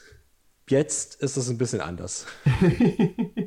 ja, also es wird halt einfach dadurch auch ein bisschen kaputt gemacht, dass wenn du dann auf dem Planeten bist, dann sind sie halt einfach sehr karg und gleich. Das fand ich ein bisschen schade.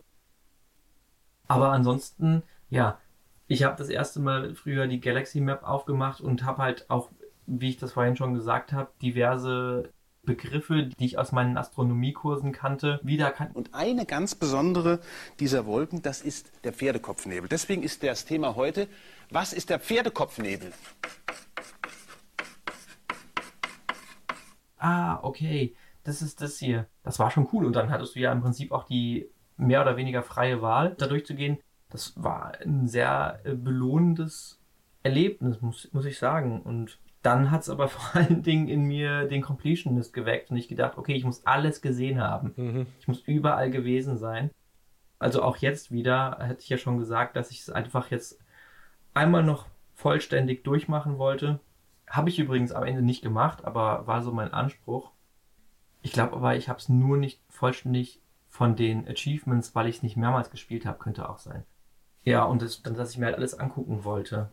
Also man kann alle Achievements in einem Spieldurchgang kriegen. Das habe ich auf jeden Fall geschafft. Okay, dann habe ich einfach nicht alles gemacht. Da muss man auch nicht 100% kriegen, weil das ja furchtbar wäre, weil da müsstest du ja auch alle Sachen auf Planeten, die nicht am Anfang auf der Minimap angezeigt werden, entdecken und sowas. Da waren sie immerhin ein bisschen netter. Aber ich glaube, ich habe so ziemlich jeden Planeten auch einfach, ohne dass du von vornherein Fragezeichen siehst, ähm, durchkämmt. Ich weiß halt nicht, ob ich wirklich auf einen gelandet bin, aber ich habe eigentlich alle, alle Maps abgegrast bis zum geht nicht mehr. Was ja dann im Endeffekt ans Herz gelegt wird, ist, dass man anfängt, seinen Squad einzusammeln. Und ich weiß gar nicht, wie viele Leute du schon hattest, als du die Citadel verlässt, aber du müsstest ja im Prinzip Garrus haben. Der ist ja spätestens kurz bevor du gehst Teil deines Teams. Du kannst natürlich auch schon etwas geschickter sein, was ich dieses Mal nicht war und ihn ein bisschen früher bekommen. Du müsstest Tally eingesammelt haben weil sie ist ja im Endeffekt so der ausschlaggebende Punkt. Und du müsstest Rex schon eingesammelt haben. Mhm. Weil der ist ja auch, ja, anfangs sogar ein Gegner, der dann später Teil deines Squads wird. Und du hast Ashley sowieso von vornherein, weil du nicht an ihr vorbeikommst. Und wenn ich mich nicht täusche, ist die einzige Person, die nun, dann noch fehlt, Liara, die dann das nächste Ziel ist, wenn man die Citadel verlässt. Du hast doch Caden vergessen, aber das passiert allgemein einfach. Wobei ich muss sagen, ich habe Caden schätzen gelernt. Nachdem ich jetzt alle Teile gespielt habe, fand ich ihn für den ersten Teil auch interessanter. Aber ja, du hast recht, stimmt. Caden ist aber auch von vornherein Teil der Crew. Dementsprechend, ja, hast du dann alle außer Liara, wenn du das erste Mal ins Weltall gehst. Und ich fand jetzt, das hatte ich gar nicht mehr so in Erinnerung, dass man sein Squad einfach viel zu schnell zusammen hat. Also ich fand irgendwie, da geht total die Antizipation auch flöten, wenn du dann schon alle hast. Natürlich hast du dann auch eine gute Chance, um sie kennenzulernen. Aber irgendwie fand ich das diesmal viel zu schnell, weil, ja, man hat einfach alle, wenn man das erste Mal wegfliegt. Randnotiz, was mich da generell ziemlich nervt, ist mit diesen ausgegrauten Silhouetten zu arbeiten. Mhm.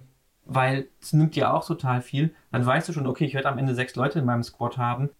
Und wenn du nur ein bisschen aufpasst, erkennst du sogar anhand der Silhouetten, was es für eine Art Spezies ist. Also das fand ich echt eine ziemlich dumme Idee einfach, weil bleibt halt nicht wirklich viel Überraschung.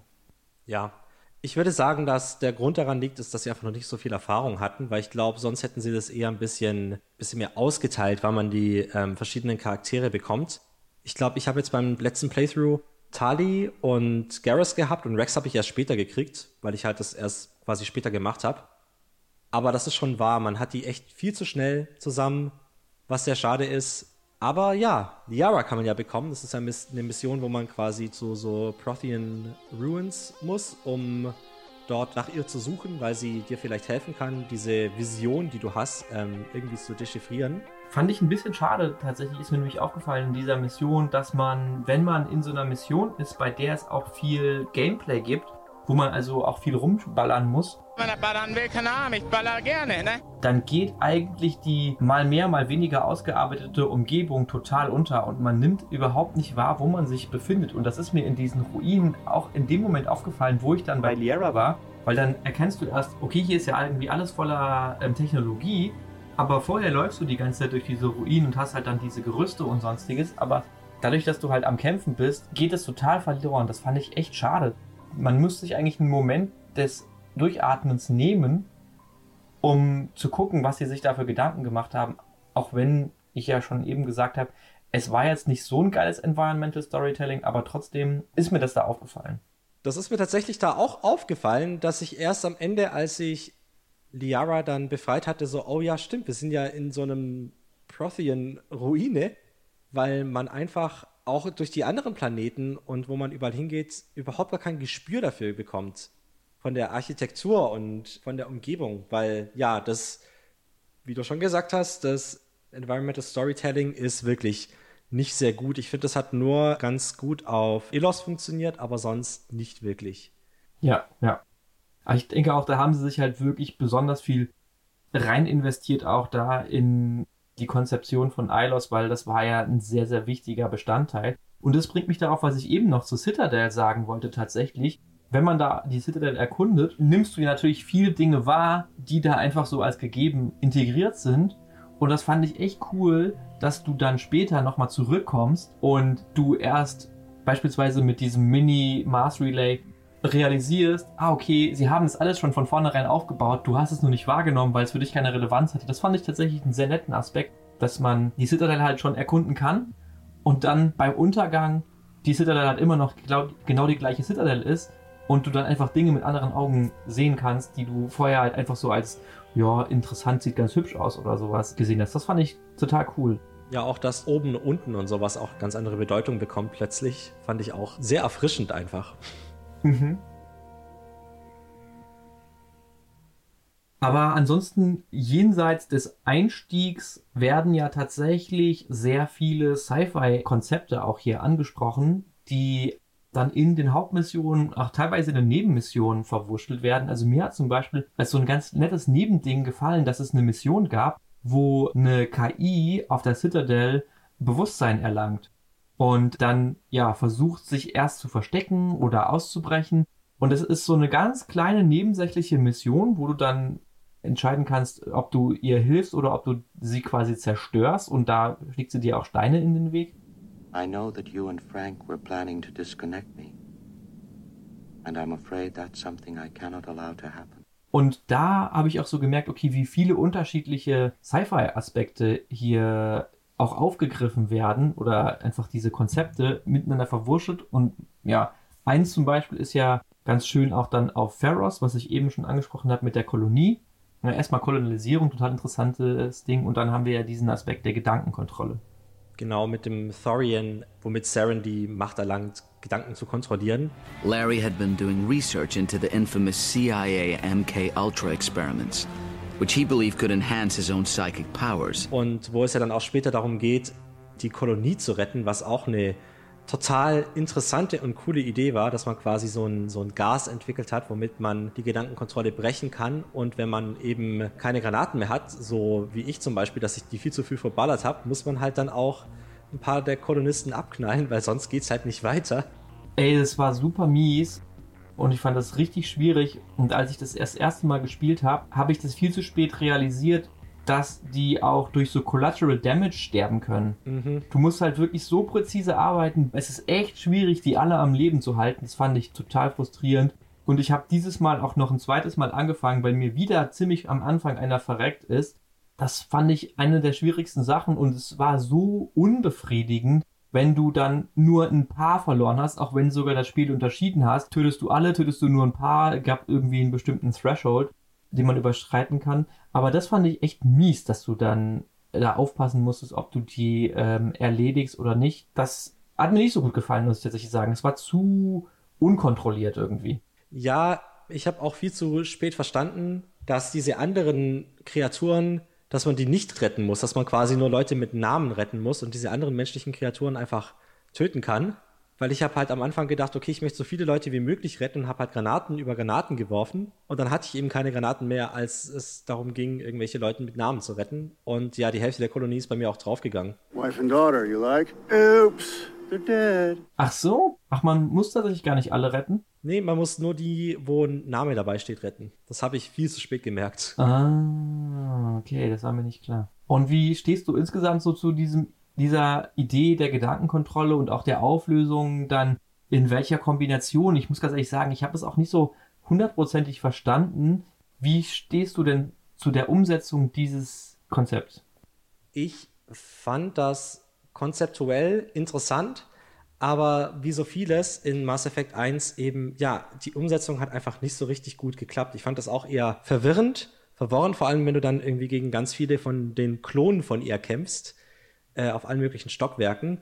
War leider nicht so gut umgesetzt und auch quasi die Idee, dann den Thorian quasi die Saugarme abzuschießen, um ihn irgendwie klein zu kriegen, ist zwar gameplay-technisch in Ordnung, aber da hätte ich mir auch was Interessanteres vorstellen können, auch mit dem Konzept gerade eben.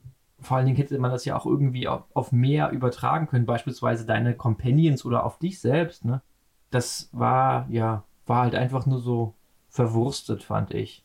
Ja, wie so einfach abgehakt. Wenn wir jetzt gerade so von Sci-Fi-Konzepten sprechen, ein Aspekt, der mir richtig gut gefallen hat, war tatsächlich Novaria.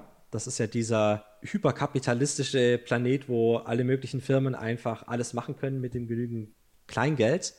Und auch als Fan von, von Cyberpunk und so quasi Mega-Corporations war das total interessant, das Ganze zu sehen. Also wie das aufgebaut ist, dass du erstmal hinkommst als Spectre, aber sie dir eigentlich gar keine Rechte geben wollen. Du das dann so ein bisschen erkämpfen musst, dass halt einfach alles über Credits funktioniert und dass da eben auch extrem viel Korruption irgendwie mitspielt, aber das total akzeptiert und gewollt ist, weil es geht halt nur ums Geld auf diesem Planeten. Und dann eben auch auf Peak 15, das Forschungszentrum, wo man dann hin muss, wo man dann auch die Matriarch trifft, was ja auch eine total tolle Hommage an Aliens von James Cameron ist, mit den Rachni, die aus den Lüftungsschächten kommen und dich angreifen. Multiple signals. They're closing. Tracker's off scale, man. They're all around us, man. Jesus.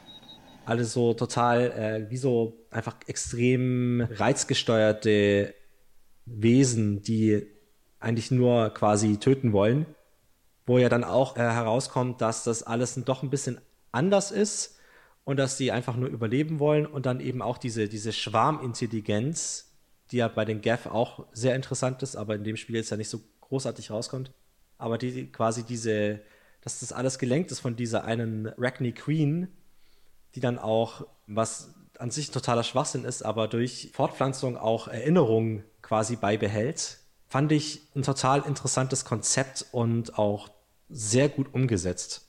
Wenn man dann die verschiedenen kleinen Aspekte, also die verschiedenen kleinen Orte des Labors wieder irgendwie instand setzen muss oder man schaut sich mal dort in den Baracken um, um dann quasi das ganze Problem dort zu lösen und trifft ja dann auch auf die Matriarch, die auch die Mutter von Liara ist, was dann ein bisschen lamer Kampf ist, was ich aber auch eher der Zeit zuschulde. Also da hätten sie wahrscheinlich, das hätten sie besser inszenieren können heutzutage.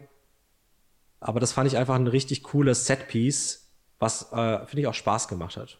Wow, da, es war wieder ein Monolog, wo ich auf jeden zweiten Satz eingehen möchte. Und, und zwar als allererstes finde ich diese Idee hinter dem auf 100 gedrehten Kapitalismus, der da halt dann einfach durch Korruption und wer Geld hat, kriegt Recht, funktioniert, fand ich echt wirklich gut, finde ich immer noch gut, aber ich fand es halt auch da wieder sehr lasch umgesetzt. Es war auch so viel okay, das ist der Sinn des Spiels, es redet, funktioniert alles über Dialog, aber es war extrem viel so Tell im Sinne von Show, don't tell. Es wurde halt immer nur gesagt und Behauptungen in den Raum gestellt und dann war das so. Ich fand auch irgendwie diesen Hauptantagonisten, sag ich mal, bevor man endlich in das Labor auf Peak 15 kommt, fand ich ziemlich lasch eigentlich. Der hat mich jetzt nicht besonders beeindruckt. Es war eigentlich cool, dass es ein Solarian ist, das können sie dem charakterlich gut zuweisen, aber es war so wenig ausgearbeitet, man hatte so wenig Kontakt zu dem, fand ich irgendwie sehr schade. Also ich fand, da war wieder mehr, ich kann darüber nachdenken, als das Spiel hat es wirklich gut inszeniert. Ich stimme dir dazu, was den angeht. Ich finde auch, äh, dass man das hätte besser inszenieren können. Wie bereits gesagt, das ist ein Problem, was in ganz Mass Effect 1 einhergeht. Aber ich fand das eigentlich toll, dass der einfach so ein bürokratischer Hans Wurst war, der sich aufspielt, weil er eben so viel Macht hat durch das Geld und sowas. Das fand ich eigentlich eine coole Sache. Auch, dass er sich dann von Shepard nicht so wirklich einschüchtern lassen hat, hat mir eigentlich an sich ganz gut gefallen. You will excuse me if I don't stand up. I have no time to entertain colonial rubes. I'm here as a specter, not a human. Keep that in mind. Believe me, that is foremost in my mind. This greeting is a courtesy. I will only cooperate as required by the executive board. Ja, ich meine ja auch, also der hat mir auch grundlegend gut gefallen, nur ich fand halt, er hat zu wenig Screentime in Anführungsstrichen bekommen. Den hätte ich gerne einfach mehr erlebt, weil ich fand den nämlich auch gut und ich fand auch die Idee dahinter gut, dass ihm Shepard halt ziemlich Wurst ist. Fand ich total gut, fand ich total erfrischend und angenehm, dass er halt einfach keinen Respekt, weil er sagt, auf Novaria funktionieren die Dinge eben ein bisschen anders. So, schaffe ich jetzt noch den Bogen zurück zu all den anderen Dingen, die du gesagt hast. ähm, ich bemühe mir da nämlich nicht so ganz. Genau, ah, jetzt weiß ich es wieder. Und ansonsten fand ich Peak 15 war, glaube ich, auch mein Favorit oder mein Lieblingspart im ganzen Spiel. Ich kannte mich da auch gar nicht mehr so gut dran erinnern, aber ich fand dort tatsächlich war das extrem gut miteinander verwoben. Du hattest diese unterschiedlichen Ebenen, du konntest nicht in alle Bereiche von vornherein rein, du musstest die entsprechend irgendwie freischalten und konntest dann erst dort weitermachen. Ich fand das, was du dort erlebt hast, auch total interessant. Diese Verräterin, die von Benesia da eingeschleust wurde als Wissenschaftlerin, was du über die Dialoge herausfinden konntest, so dieses Detektivische hat mir da wieder gut gefallen, dass du sie halt einfach relativ schnell entlarven konntest als Spieler. Shepard hat aber vielleicht sogar noch ein bisschen länger gebraucht, bis er dahinter gekommen ist und du die Möglichkeiten hattest. Also Peak 15 hat mir wirklich sehr gut gefallen und ich fand auch die Alien-Referenzen gut, wobei ich sagen muss, die Aliens waren auf Insanity, also die Ragnar waren auf Insanity hart. Die waren so hart für mich. Es gab ja die Ragnar Warriors, was so die Standardviecher waren. Die musste ich so schnell platt machen, da, dass die nicht an mich rankommen durften, weil wenn die an mir ran waren, haben die mich mit einem Schlag gekillt. Faszinierend. Aber das hat ja nichts mit Peak 15 zu tun an sich. Ich fand das eine total gute Location und wie du so schön sagst, ein wunderbares Setpiece. Hat mir sehr gut gefallen in der Hinsicht. Ich muss tatsächlich sagen, ich habe es auch auf Insanity gespielt. Ich fand das äh, ganz angenehm, dass es mal nicht so hart war. Ich kam da eigentlich sehr, sehr gut zurecht. Also das ist doch wiederum echt cool, dass es einen offensichtlich starken Unterschied macht, was man so für eine Klasse spielt, weil wir haben ja offensichtlich an ganz unterschiedlichen Stellen zu knapsen gehabt. Mhm. Und was ich jetzt auch noch ansprechen wollte, war dann Matriarch Benesia. Denn das ist einer der wenigen Punkte, die ich mir beim Spielen schon vermerkt habe zu der Story. Denn unabhängig davon, dass der Kampf jetzt auch nicht besonders aufregend war, ich das Design von Benesia irgendwie komisch finde, es sind ganz andere Aspekte, fand ich einfach die Szene zwischen Liara und ihr einfach nur so was von unangenehm. Das Voice Acting, als die Mutter stirbt, diese Szene einfach so. I, I can't. His teeth are up my ear. Fingers on my spine. You, sh you should. Oh, you should. Mother, I. Don't leave. Fight him. You've always made me proud, Liara. Ich habe mich wirklich fremdgeschämt. Es hat einfach überhaupt nicht gepasst. Es war völlig overacted, grauenvoll inszeniert, auch die Kamera und alles war daran schlecht. Und sowas von abgetrauschene Sätze. Ich weiß schon gar nicht mehr, was sie gesagt hat, aber sowas. Oh, jetzt bin ich auf einmal wieder geläutert und nicht mehr Gedanken kontrolliert und ach, mein Schatz, ich habe dich 100 Jahre nicht gesehen, ich liebe dich. Und das war so einfach nur schlechtes Writing. Ist es. Ist es auf jeden Fall auch. Dieses Gefühl, dass sie irgendwie mind-controlled war, kam auch nicht wirklich rüber. Es hatte so wirklich was so Highschool-Theatermäßiges. Ja, ja, ja. Ah, das ist eine sehr schöne Charakterisierung. Also das war einfach eine schlimme Szene. Tut mir leid. Und es war halt auch einfach, man hat es nicht abgekauft. Man hat auch irgendwie nicht so, oh Mutter, ich habe dich so lange nicht gesehen. Also es war alles nicht überzeugend. Tut mir leid. Ja, vor allem auch, äh, ich finde tatsächlich, dass sie sehr gut aufgebaut wurde, weil sie ja die ganze Zeit schon mit Saren auf einer Stufe stand. Ja. Und als Matriarch natürlich auch eine ganz wichtige Rolle hat und auch als man auf Novaria ist, wird total so hochachtungsvoll über sie geredet. Aber dass was es dann am Ende war, war sehr schade. Auch der Kampf, wo sie einfach immer so ein Schild um sich drumherum hat, man eine Welle von Gegnern besiegen muss und dann geht's weiter, war einfach nicht gut. Nee, und ich fand auch die Erwartungen, die da aufgebauscht wurden mit der Inszenierung als diese mysteri mysteriöse rechte Hand, inklusive dessen, dass sie ja eigentlich die Matriarch ist, also die mächtigere, das wurde einfach überhaupt nicht eingelöst, das Versprechen, was man da irgendwie bekommen hat, in dem der Art und Weise, wie sie aufgebaut wurde.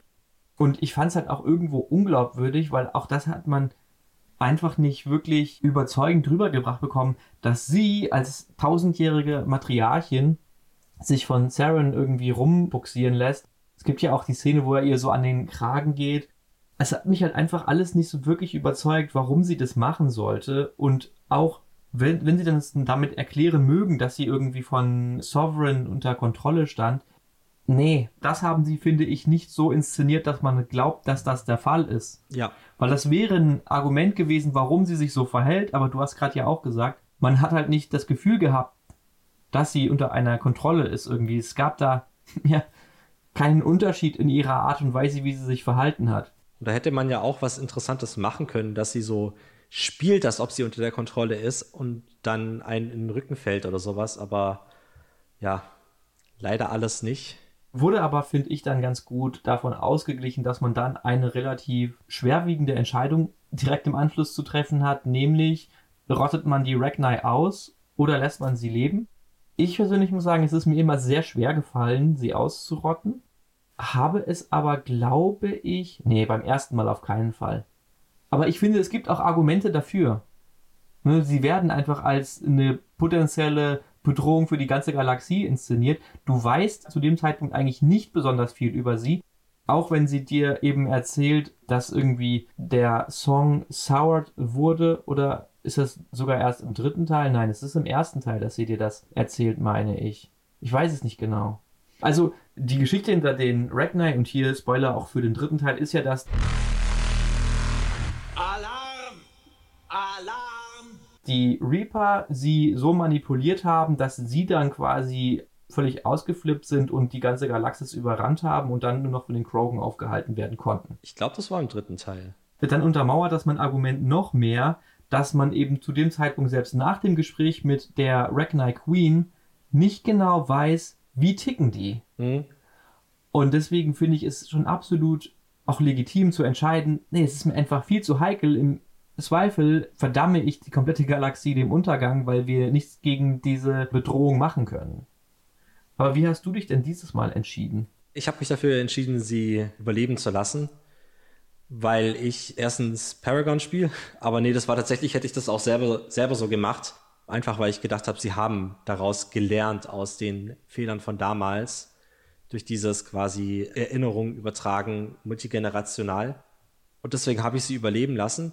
Aber tatsächlich finde ich, es wird nicht gut genug rübergebracht, was für eine massive Gefahr sie eigentlich für alles ist. Wenn man die Codex-Einträge liest, dann kann man sich darüber schon ein ganz gutes Bild machen. Mhm. Aber es, finde ich, wurde nicht so gut erzählt. Also dafür hat auch ein bisschen was gefehlt, dass tatsächlich mal die Galaxie am Rande der Zerstörung stand wegen diesen Ragnar kam, finde ich, nicht so gut rüber. Ja, das stimmt. Also das ist tatsächlich ein Wissen, was man sich vor allen Dingen durch die Codex oder die Kodeki aneignet. Hatte ich natürlich immer. Deshalb ist es für mich schwer, in die andere Rolle zu schlüpfen. Ja, aber hast du recht. Ja, und danach nähert man sich ja eigentlich mehr oder mehr dem Ende oder so dem Finale. Es steuert alles darauf hin.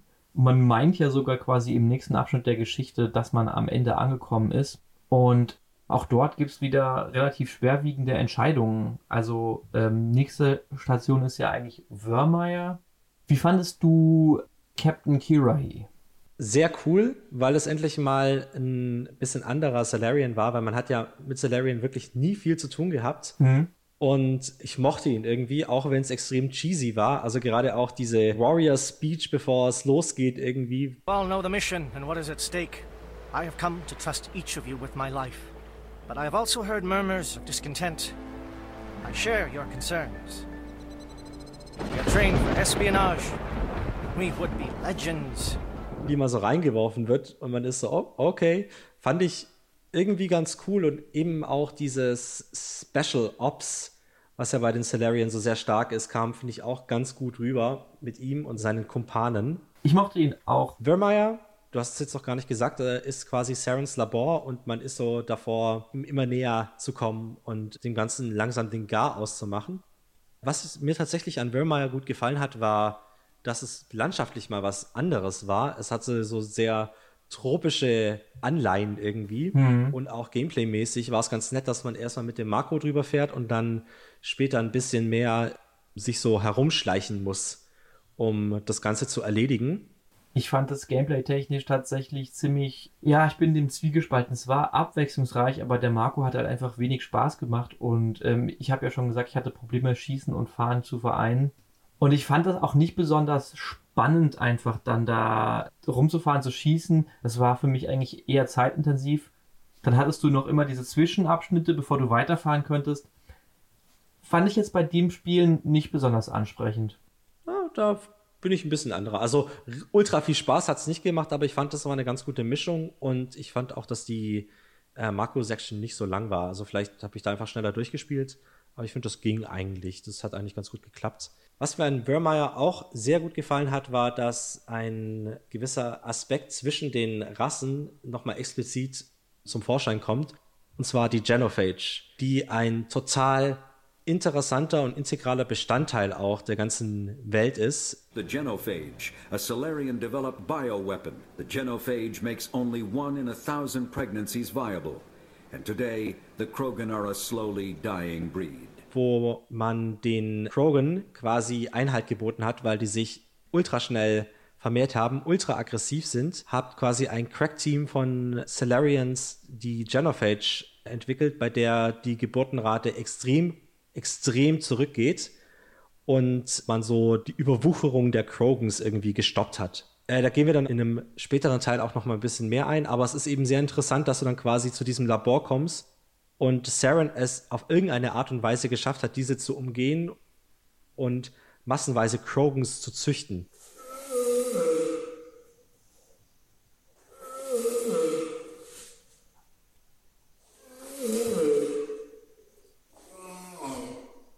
Und dann gibt es ja auch einen richtig starken Konflikt zwischen einem deiner Kumpanen und dir, der bei mir bis jetzt jedes Mal gleich ausgegangen ist, weil ich davor die Loyalty Mission mit Rex gemacht habe und deswegen das kein Problem war, ihn zu überzeugen. Aber ich würde mal interessieren, bei all deinen Spieldurchläufen, ob du ihn tatsächlich irgendwann mal töten musstest. Ja, habe ich. Ich glaube, man kann sich auch trotz Loyalty Mission bewusst dafür entscheiden. Und ich habe es auf jeden Fall gemacht. Es gibt, glaube ich, auch mehrere Bedingungen, ich glaube, du musst auch vorher mit Ashley geredet haben oder nicht mit Ashley geredet haben, weil sie ist auf jeden Fall dafür, dass man ihn dann umbringt. Sie kommt ja auch in Konflikt mit ihm. Und ich glaube, es gab sogar eine Situation, wo ich den Konflikt nicht auf, aufhalten konnte und Ashley ihn umgebracht hat. Oh, wow. Interessant. Also ich habe auf jeden Fall mehrere Durchläufe gehabt, wo Rex gestorben ist ich weiß nicht, ob quasi nur in der Situation, in der du Ashley nicht aufhalten kannst, ihn umbringt, oder ob es auch letztlich in der Situation, wo du quasi dich dafür entscheidest, dich gegen ihn zu entscheiden, ob dann auch Ashley diejenige ist, die ihn erschießt. Ich glaube, du kannst auch ähm, ihn selbst erschießen, aber ähm, ist mir immer sehr, sehr schwer gefallen, weil Rex mein Lieblingscharakter ist. Ja. Also. Shepard, Rex, ich erinnere mich noch an Zeiten, wo wir uns damit begrüßt haben. Oder mhm. ich dich, mit dem ich beides gesagt habe. also ist mir sehr schwer gefallen, aber er ist auch mehrmals in meinen Durchläufen gestorben. Und das zeigt mir, dass ich das tatsächlich doch auch häufiger durchgespielt habe als gedacht, weil das muss ja dann im ersten Teil passiert sein. ja, weil ich habe das nie hingekriegt. Rex ist so ein Schatzilein, das kann man einfach nicht bringen. Ja. Aber das ist ja natürlich nicht die einzige mächtige Entscheidung, die man trifft. Es gibt ja dann gegen Ende eine Entscheidung, wo man einfach zwischen Pest und Cholera wählen muss, sozusagen. Wen bevorzugst du in der Situation zwischen Caden und Ashley? Also jetzt mal so unabhängig von dem Playthrough, sondern einfach nur grundlegend. Nachdem du auch vielleicht es mehrmals durchgespielt hast, mehrere Teile und sie erlebt hast? Ich bevorzuge tatsächlich Caden. Also ähm, erstens, weil er als Biotic interessant ist und zweitens, weil er kein Ultra-Rassist ist. Ja, also mir ist die Wahl auch wirklich nie schwer gefallen. Der einzige Grund, weswegen ich mich mal für Ashley entschieden habe, also vielleicht auch mehr als einmal, aber der Grund dahinter ist tatsächlich, dass ich ihr Outfit in Mass Effect 3 gut finde. Und dafür muss sie Teil 1 überleben. Sehr gut. Aber ansonsten finde ich sie einfach nicht sympathisch. Auch wenn man die späteren Teile durch hat, finde ich sie nicht unfassbar tiefgründig. Also sie hat für mich echt wenig. Und diese Mehrdimensionalität, die sie ihr versucht zu geben, hat bei mir nicht funktioniert. Da reden wir aber gerne nochmal, wenn wir später zu den Charakteren kommen, drüber und gehen nochmal in die Tiefe zu Ashley. Aber ja, ich habe mich auch eigentlich generell immer für Caden äh, entschieden. Er ist einfach viel interessanter mhm. und auch von der Gameplay-Perspektive her interessanter. Also fand die Wahl nie besonders schwer und könnte mir fast vorstellen, dass die Entscheidung für Ashley, wenn dann, aufgrund ihres Geschlechts fällt. Meiner Meinung nach ist auch innerdiegetisch ergibt auch Ashley mehr Sinn, weil sie einfach noch viel mehr Soldatin ist als Caden und auch viel mehr bereit ist dafür, sich zu opfern. Also als es, als dann quasi das Gespräch kam zwischen, wen muss ich mich jetzt entscheiden, war es einfach auch die logischste Entscheidung, dass Ashley quasi den Heldentod stirbt. Mhm, das stimmt. Finde ich übrigens auch schwierig, auch wenn wir da jetzt schon wieder Teil 3 vorweggreifen. Alarm! Dieses Trauma, was da so ein bisschen mit aufgemacht wird, fand ich schwierig nachzuempfinden. Weil unabhängig davon, wen du rettest, nimmt er das Trauma, dass er der Überlebende ist, mit. Und ich konnte dieses leider nicht besonders gut nachvollziehen. Aber gut, das ist quasi nur die Konsequenz dessen. Im ersten Teil ist es noch nicht so weit. Da musst du halt die Entscheidung treffen, die ich nicht so schwierig fand, aber trotzdem gut und konsequent, dass das Spiel dich vor eine Entscheidung Ja oder Nein stellt. Auch wenn ich nicht sicher bin, ob BioWare das da zum ersten Mal macht. Ich glaube nämlich nicht. Das weiß ich auch nicht. Aber das fand ich auf jeden Fall auch eine starke Entscheidung, dass auf jeden Fall etwas passieren muss, was Negatives. Eins oder zwei, du musst dich entscheiden. Wo ein Charakter dann dauerhaft weg ist. Ja. Und dann ja auch mit den späteren Teilen dauerhaft weg ist. Wie fandest du diesen Reveal am Ende von Vermeer? Als sich Sovereign zu erkennen gibt? Vor allen Dingen sagen wir mal, als du das das erste Mal erlebt hast und dann gerne auch im Vergleich zu jetzt.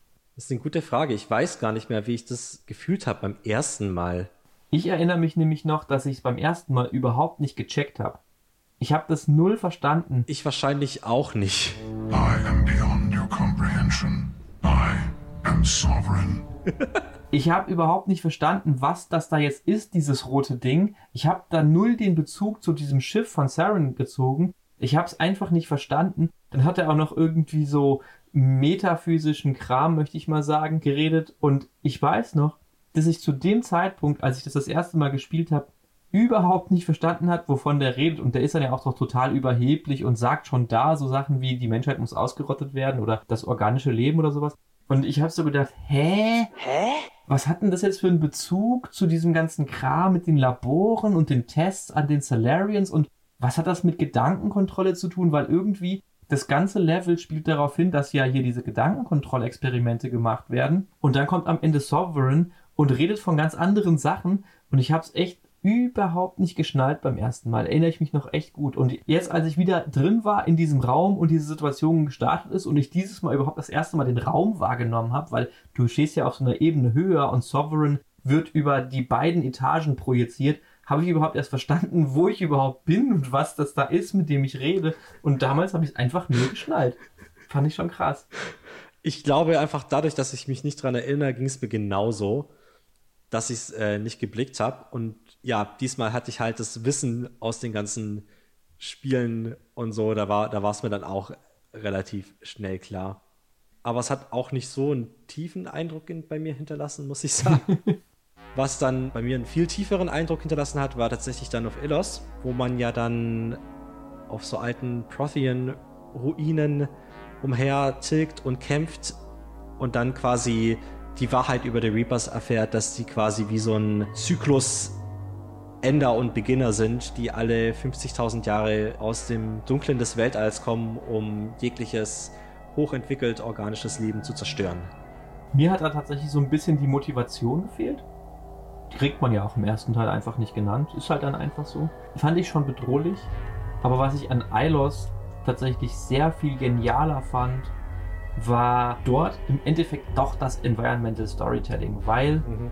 Du fährst ja dann ziemlich lange durch Wände von Kryokammern, die teilweise rausgefallen sind. Und ich weiß gar nicht, ob das im ursprünglichen Teil aufgrund der Technik und auch der Grafik überhaupt so gut zur Geltung kommen konnte, weil die haben sie ja doch für den ersten Teil jetzt in der Legendary Edition schon überholt. Aber das fand ich so genial, auch diese Scale, die das Ganze einfach hat. Das fand ich schon echt ziemlich stark und fand dann auch mega interessant, auf Virgil zu treffen und dann da diese Aufklärung zu erhalten. You must break a cycle that has continued for millions of years. When the Citadel relay is activated, the Reapers will pour through, and all you know will be destroyed. Also es hat mir wirklich gut gefallen, durch Ilos und die Geschichte von Ilos zu erleben, ähm, was so die Procyon angeht das fand ich tatsächlich viel eindrücklicher als dann tatsächlich, okay, was hat es mit den Reapern auf sich? Das war bei mir tatsächlich auch so. Das war so interessant, weil man die ganze Zeit im Spiel hat man halt die Protheans als so die Protorasse davor, die all das aufgebaut hat, aber dann merkt man, dass es alles viel älter und viel, viel weiter zurückgeht. Das hat die, die, die Scope einfach nochmal komplett geändert ich fand das damals genial und ich fand es auch diesmal wieder genial, weil es einfach ja alles nochmal so ein bisschen über den Haufen wirft. Ich bin auch so ein bisschen Fan von Sci-Fi mit so Zyklen. Aha. Battlestar Galactica zum Beispiel. This has all happened before and it will happen again. This time I bet no. Let a complex system repeat itself long enough, eventually something surprising might occur. Finde ich toll und hat mir da auch sehr, sehr gut gefallen. Und auch mit dem Environmental Storytelling, dass man halt diese Kryokammern hat und dann eben herauskommt, dass die Kryokammer ein nach dem anderen abgeschaltet werden mussten, damit das alles überhaupt noch irgendwie läuft, war auch einfach tragisch. Ja, tragisch, grausam irgendwie. Ich finde es auch jetzt, wenn wir nochmal darüber reden, sich da hineinzuversetzen, finde ich so krass einfach. Dieser Gedanke, das schreibt da irgendjemand so bei seinem Skript hin, aber das lässt bei mir echt Eindruck, diese Idee, ey, wir kämpfen hier ums nackte Überleben und nicht nur unseres, sondern aller, die nach uns kommen. Und dann so dieses kaltblütige, kalkulierende, okay, wir haben jetzt nur die Möglichkeit, wir brauchen Energie, wir müssen hier abschalten. Und diese Entscheidung, ey, wen schalten wir zuerst ab? Weiß ich nicht, vielleicht unsere Hausmeister oder weiß ich nicht was. Ich finde es so krass. Mhm. Das Spiel schätzt es überhaupt nicht oder setzt es überhaupt nicht intensiv genug ein für die Bedeutungsschwere, die diese ähm, Entscheidungen haben, ja über Leben und Tod, nur um dann am Ende so eine Kleinigkeit erreichen zu können, mhm. dass die, äh, ja, was sie ja machen, ist, dass die Keeper letztlich so manipuliert werden, dass sie es den Reapern nicht so einfach machen, zu kommen, um alles Leben auszurotten. Also finde ich echt krass und nimmt mich auch jetzt obwohl ich das Spiel jetzt gerade überhaupt nicht gespielt habe, ganz schön mit dieser Gedanke, einfach nur ums nackte Überleben und auch irgendwie diese Selbstlosigkeit dahinter. Soll ich dir die Gänsehaut wieder wegmachen? Ja, bitte. Wie lame ist eigentlich dann der Conduit? Meinst du mit Conduit erstmal das Ding, das plötzlich direkt in Ilos aufgeht ja. und man springt zufälligerweise durch ein super passendes Portal, was genau an der richtigen Stelle ist? Oder ist der Conduit erst, wenn man schon da ist, auf der Citadel? Nee, nee, der Conduit ist tatsächlich einfach nur ein Mars Relay, das einen zur Citadel feuert. Worauf man ja die ganze Zeit hinarbeitet und vor allem auch Saren hinarbeitet und man denkt so, holy shit, was für ein krasses Teil ist das denn? Und dann fährt man einfach mit seinem Marco durch und crasht irgendwelche Planken auf das Citadel. Ja, ja, schön, dass du es gesagt hast. Genau das wollte ich auch sagen. Es ist so unfassbar lahm und so. Es gibt das schöne Wort Plot Convenience. Das ist fucking Plot Convenience. Warum ist das notwendig? Und es ist wirklich so lame. Dann fährst du da durch und bist einfach auf der Citadel. was eine coole Szene ist. Aber die Idee hinter dem Conduit finde ich wirklich, du hast es sehr schön gesagt, einfach super lame. Super, super lame. Ja. Und was mich daran auch noch stört, was mir nicht klar war und was ich in keinster Weise, auch nur ansatzweise gut kommuniziert finde, ist, das Squad, mit dem du nach Ilos gehst, ist das Squad für die Citadel. Mhm. Es gibt zwar irgendwie so einen Hinweis Point of No Return, aber Point of No Return heißt für mich nicht Point of No Return to the Normandy. Und das finde ich echt richtig, richtig kacke, weil ich würde oder ich habe auf Ilos ganz andere Dinge bekämpft als in der Citadel und hätte für meinen Citadel-Kampf ein ganz anderes Squad haben wollen und musste dann mit diesem Squad, was ich mir für Ilos ausgesucht habe, vor allen Dingen habe ich mir es ausgesucht, damit dieses Squad auf Ilos reagiert. Sprich, ich hatte die Liara dabei, die ja Paläontologin oder sowas ist. Die habe ich damit, dafür mitgenommen, damit sie Ilos erleben kann, in der Hoffnung, dass sie da auch, auch darauf reagiert, was sie auch tut, aber nicht in dem Ausmaß, wie ich es mir erwünscht habe. Und dann habe ich mit ihr aber am Ende kämpfen müssen, obwohl sie mir vom Kampfstil her total unbrauchsam war. Fand ich wirklich, wirklich blöd und auch gerade vor dem Hintergrund, man hätte auch einfach mit jedem anderen fucking Mass Relay zur Citadel zurückkommen können. Hättest du halt einfach das Team nochmal auf die Normandy lassen können. Das hätte dir auch noch so ein Sense of Urgency gegeben, von wegen, okay, du musst jetzt schnell zur Citadel kommen, nimm den schnellsten Weg zur Citadel, anstatt einfach nur, ach gut, wir sparen dir die 15 Minuten Gameplay und du kannst direkt da sein. Man hätte es tatsächlich auch cooler machen können, indem man dann so ein bisschen ähnlich wie in Mass Effect 2 sein Team aufteilt und sagt, du machst jetzt das, du machst das und ihr beide kommt mit mir. Ja. Da ist echt viel Potenzial weggegangen und eben auch der Conduit. Sarens Plan war ja, die ganzen Beacons zu lesen, um diesen Conduit zu finden. Es ist einfach so antiklimaktisch, wie es nur geht. Ja. Aber ähm, was es dann wieder ein bisschen wettmacht, ist tatsächlich dann auf der Citadel zu kämpfen. Die Gravitation ein bisschen spielen zu lassen. Da war tatsächlich Liara sehr praktisch, fand ich, weil sie einfach die Gegner hochheben konnte und die dann teilweise einfach in den Weltraum geflogen sind. Ja, das stimmt. Das habe ich dann auch gemacht. Das war tatsächlich praktisch, aber ich hatte halt das Problem, ich konnte nicht mehr in die reinschießen, wenn die geflogen sind. Das heißt, es war für mich unpraktisch, wenn sie nicht in den Weltall weggeflogen sind. Und da habe ich mich auch gefragt, ob es diese Gravitationsspielerei wirklich schon im Original gab. Weil wenn ja, wirklich cool. Mhm. Ähm, das habe ich sehr gerne gemacht dann auch. Aber für meinen Kampfstil war Liara leider da nicht so praktisch. Und ich muss auch sagen, ich fand diese letzte Schlacht mit den Grabenkämpfen, also diese komplette Citadel Tower Sequenz, echt cool. Also vor allen Dingen, du kämpfst da unten in, den, in diesen Gräben, da verändert sich auch teilweise mal die Umwelt und die ganze Zeit thront über einem drüber so Sovereign.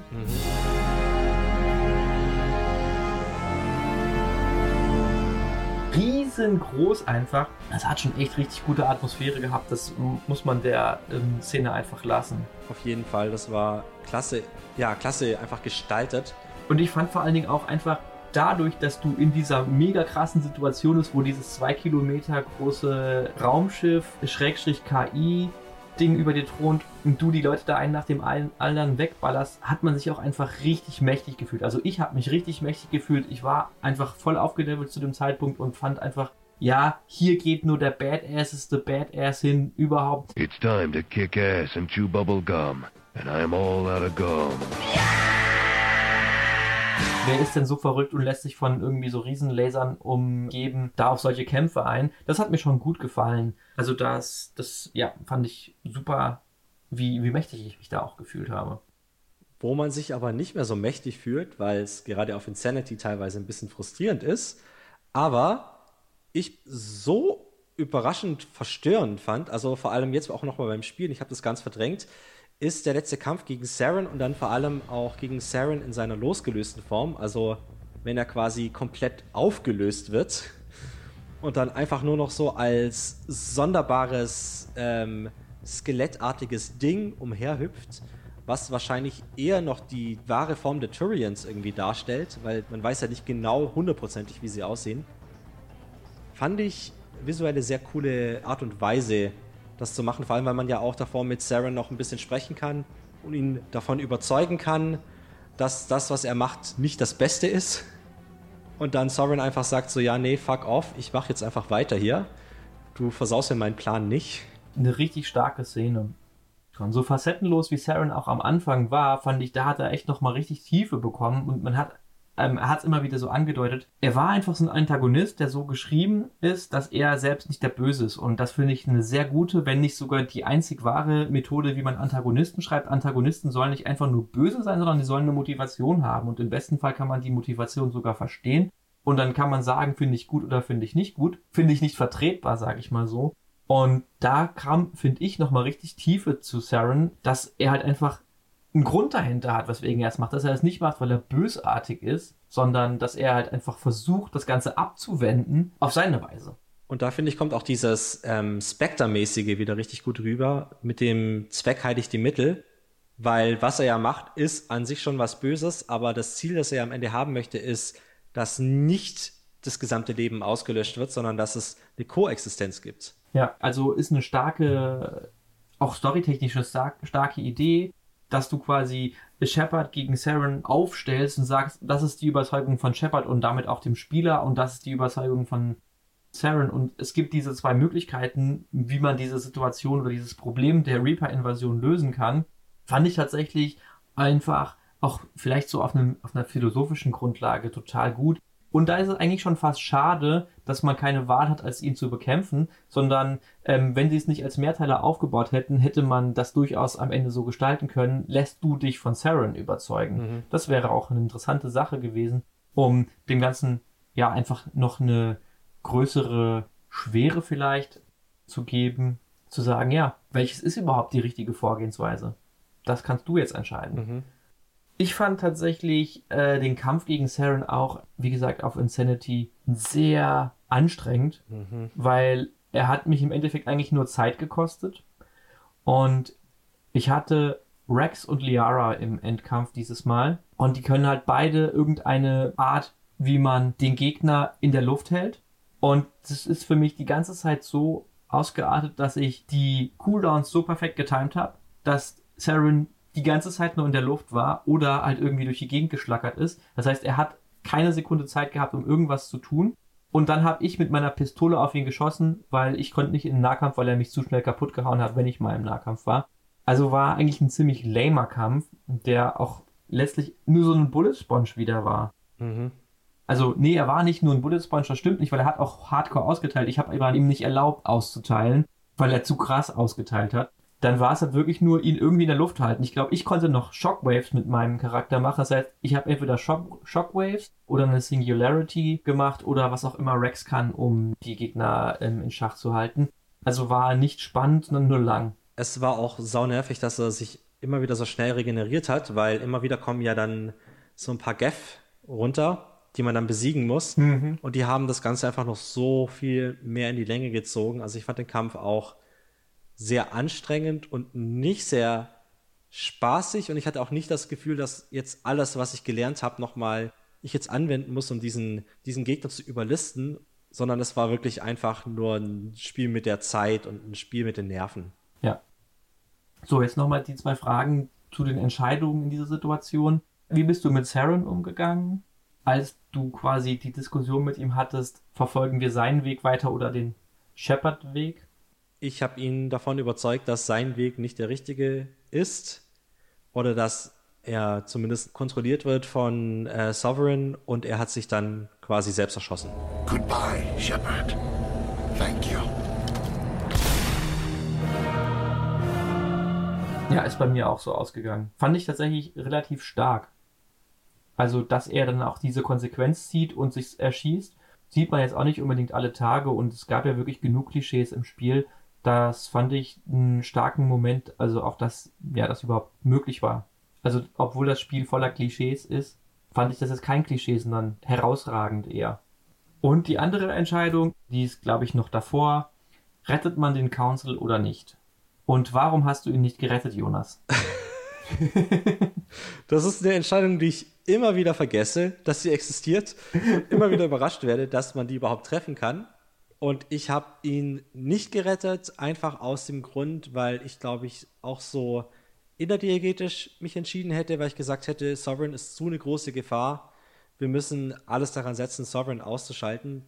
Da müssen eben auch der Council dran glauben, wenn es sein muss. Ja, also das habe ich auch genauso entschieden. Es ist wichtiger to sacrifice the few for the many, wie man so schön auf Englisch sagt. Also wenige für viele zu opfern und finde halt einfach, nur weil sie der Council, das finde ich sowieso so, sie sind halt einfach nur der Council, es sind trotzdem nur drei Personen, es ist so scheißegal. Es ist halt einfach nur irgendwie ein Rang und ich finde es sowieso ein bisschen absurd zu denken, ich glaube aber so funktioniert das, dass du halt auf Lebenszeit Teil dieses Rates bist. Weil nur dann macht es Sinn, wie die Leute sich später verhalten. Wenn die sowieso alle vier bis acht Jahre oder wie auch immer die das dort halten, ausgetauscht wirst, dann bist du halt noch weniger wert, in Anführungsstrichen.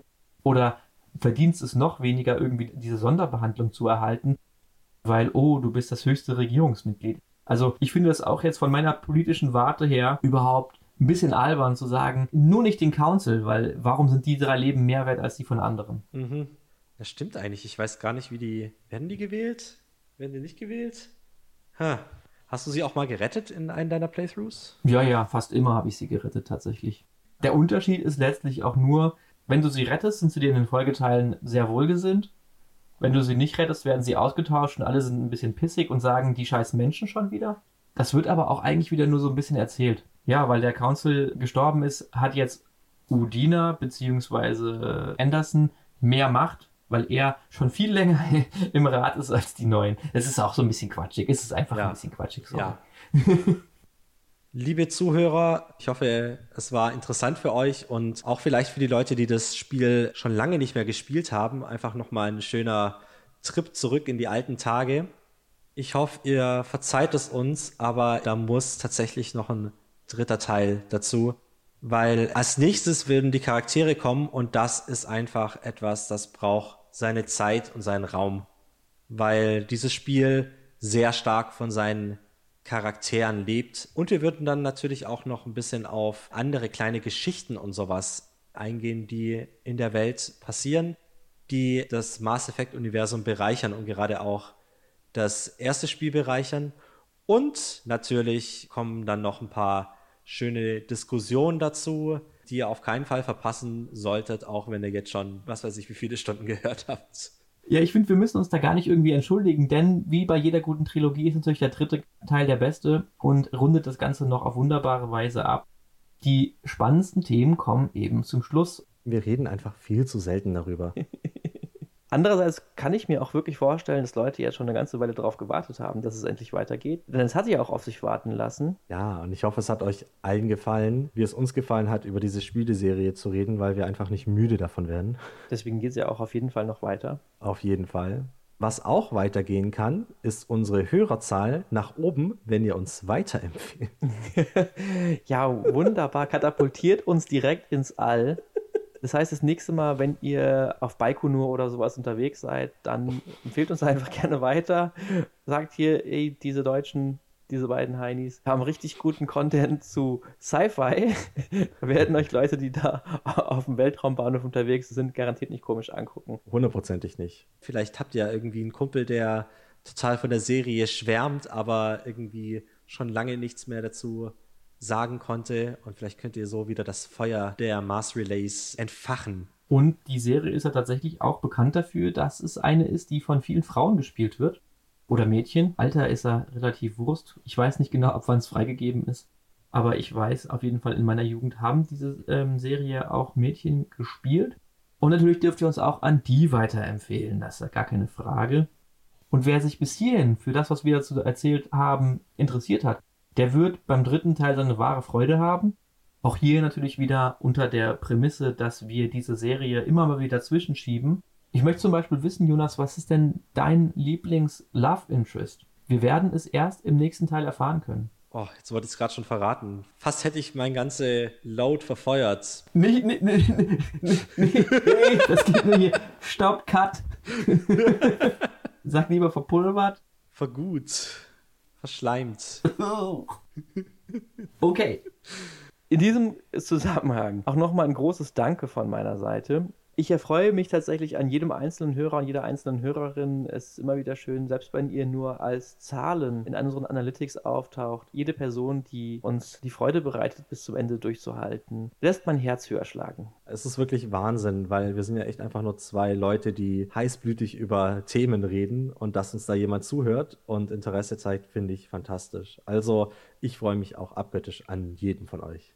Ob wir beim nächsten Mal auch so mit Liebe erfüllt sind, das ist eine ganz andere Frage. Denn mich beschäftigt seit geraumer Zeit ein Thema, das jetzt vielleicht gar nicht mal so individuell für mich ist. Denn ich möchte mich gerne mal über die Kinolandschaft auskotzen. Denn das nächste Mal werden wir die Frage erörtern, was kann Kino eigentlich? Also ist die Kinolandschaft heutzutage, die Filmlandschaft gut, schlecht? War sie früher besser? Ich freue mich schon sehr darauf, weil es auch ein Thema ist, das mir sehr nahe geht, gerade beim Film.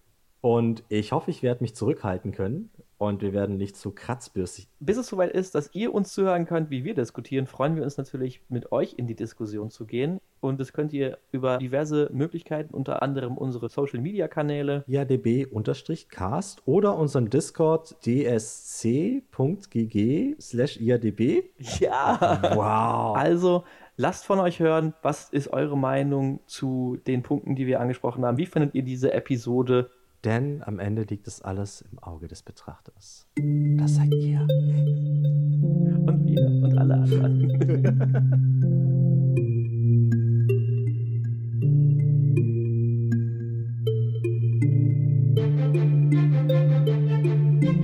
nicht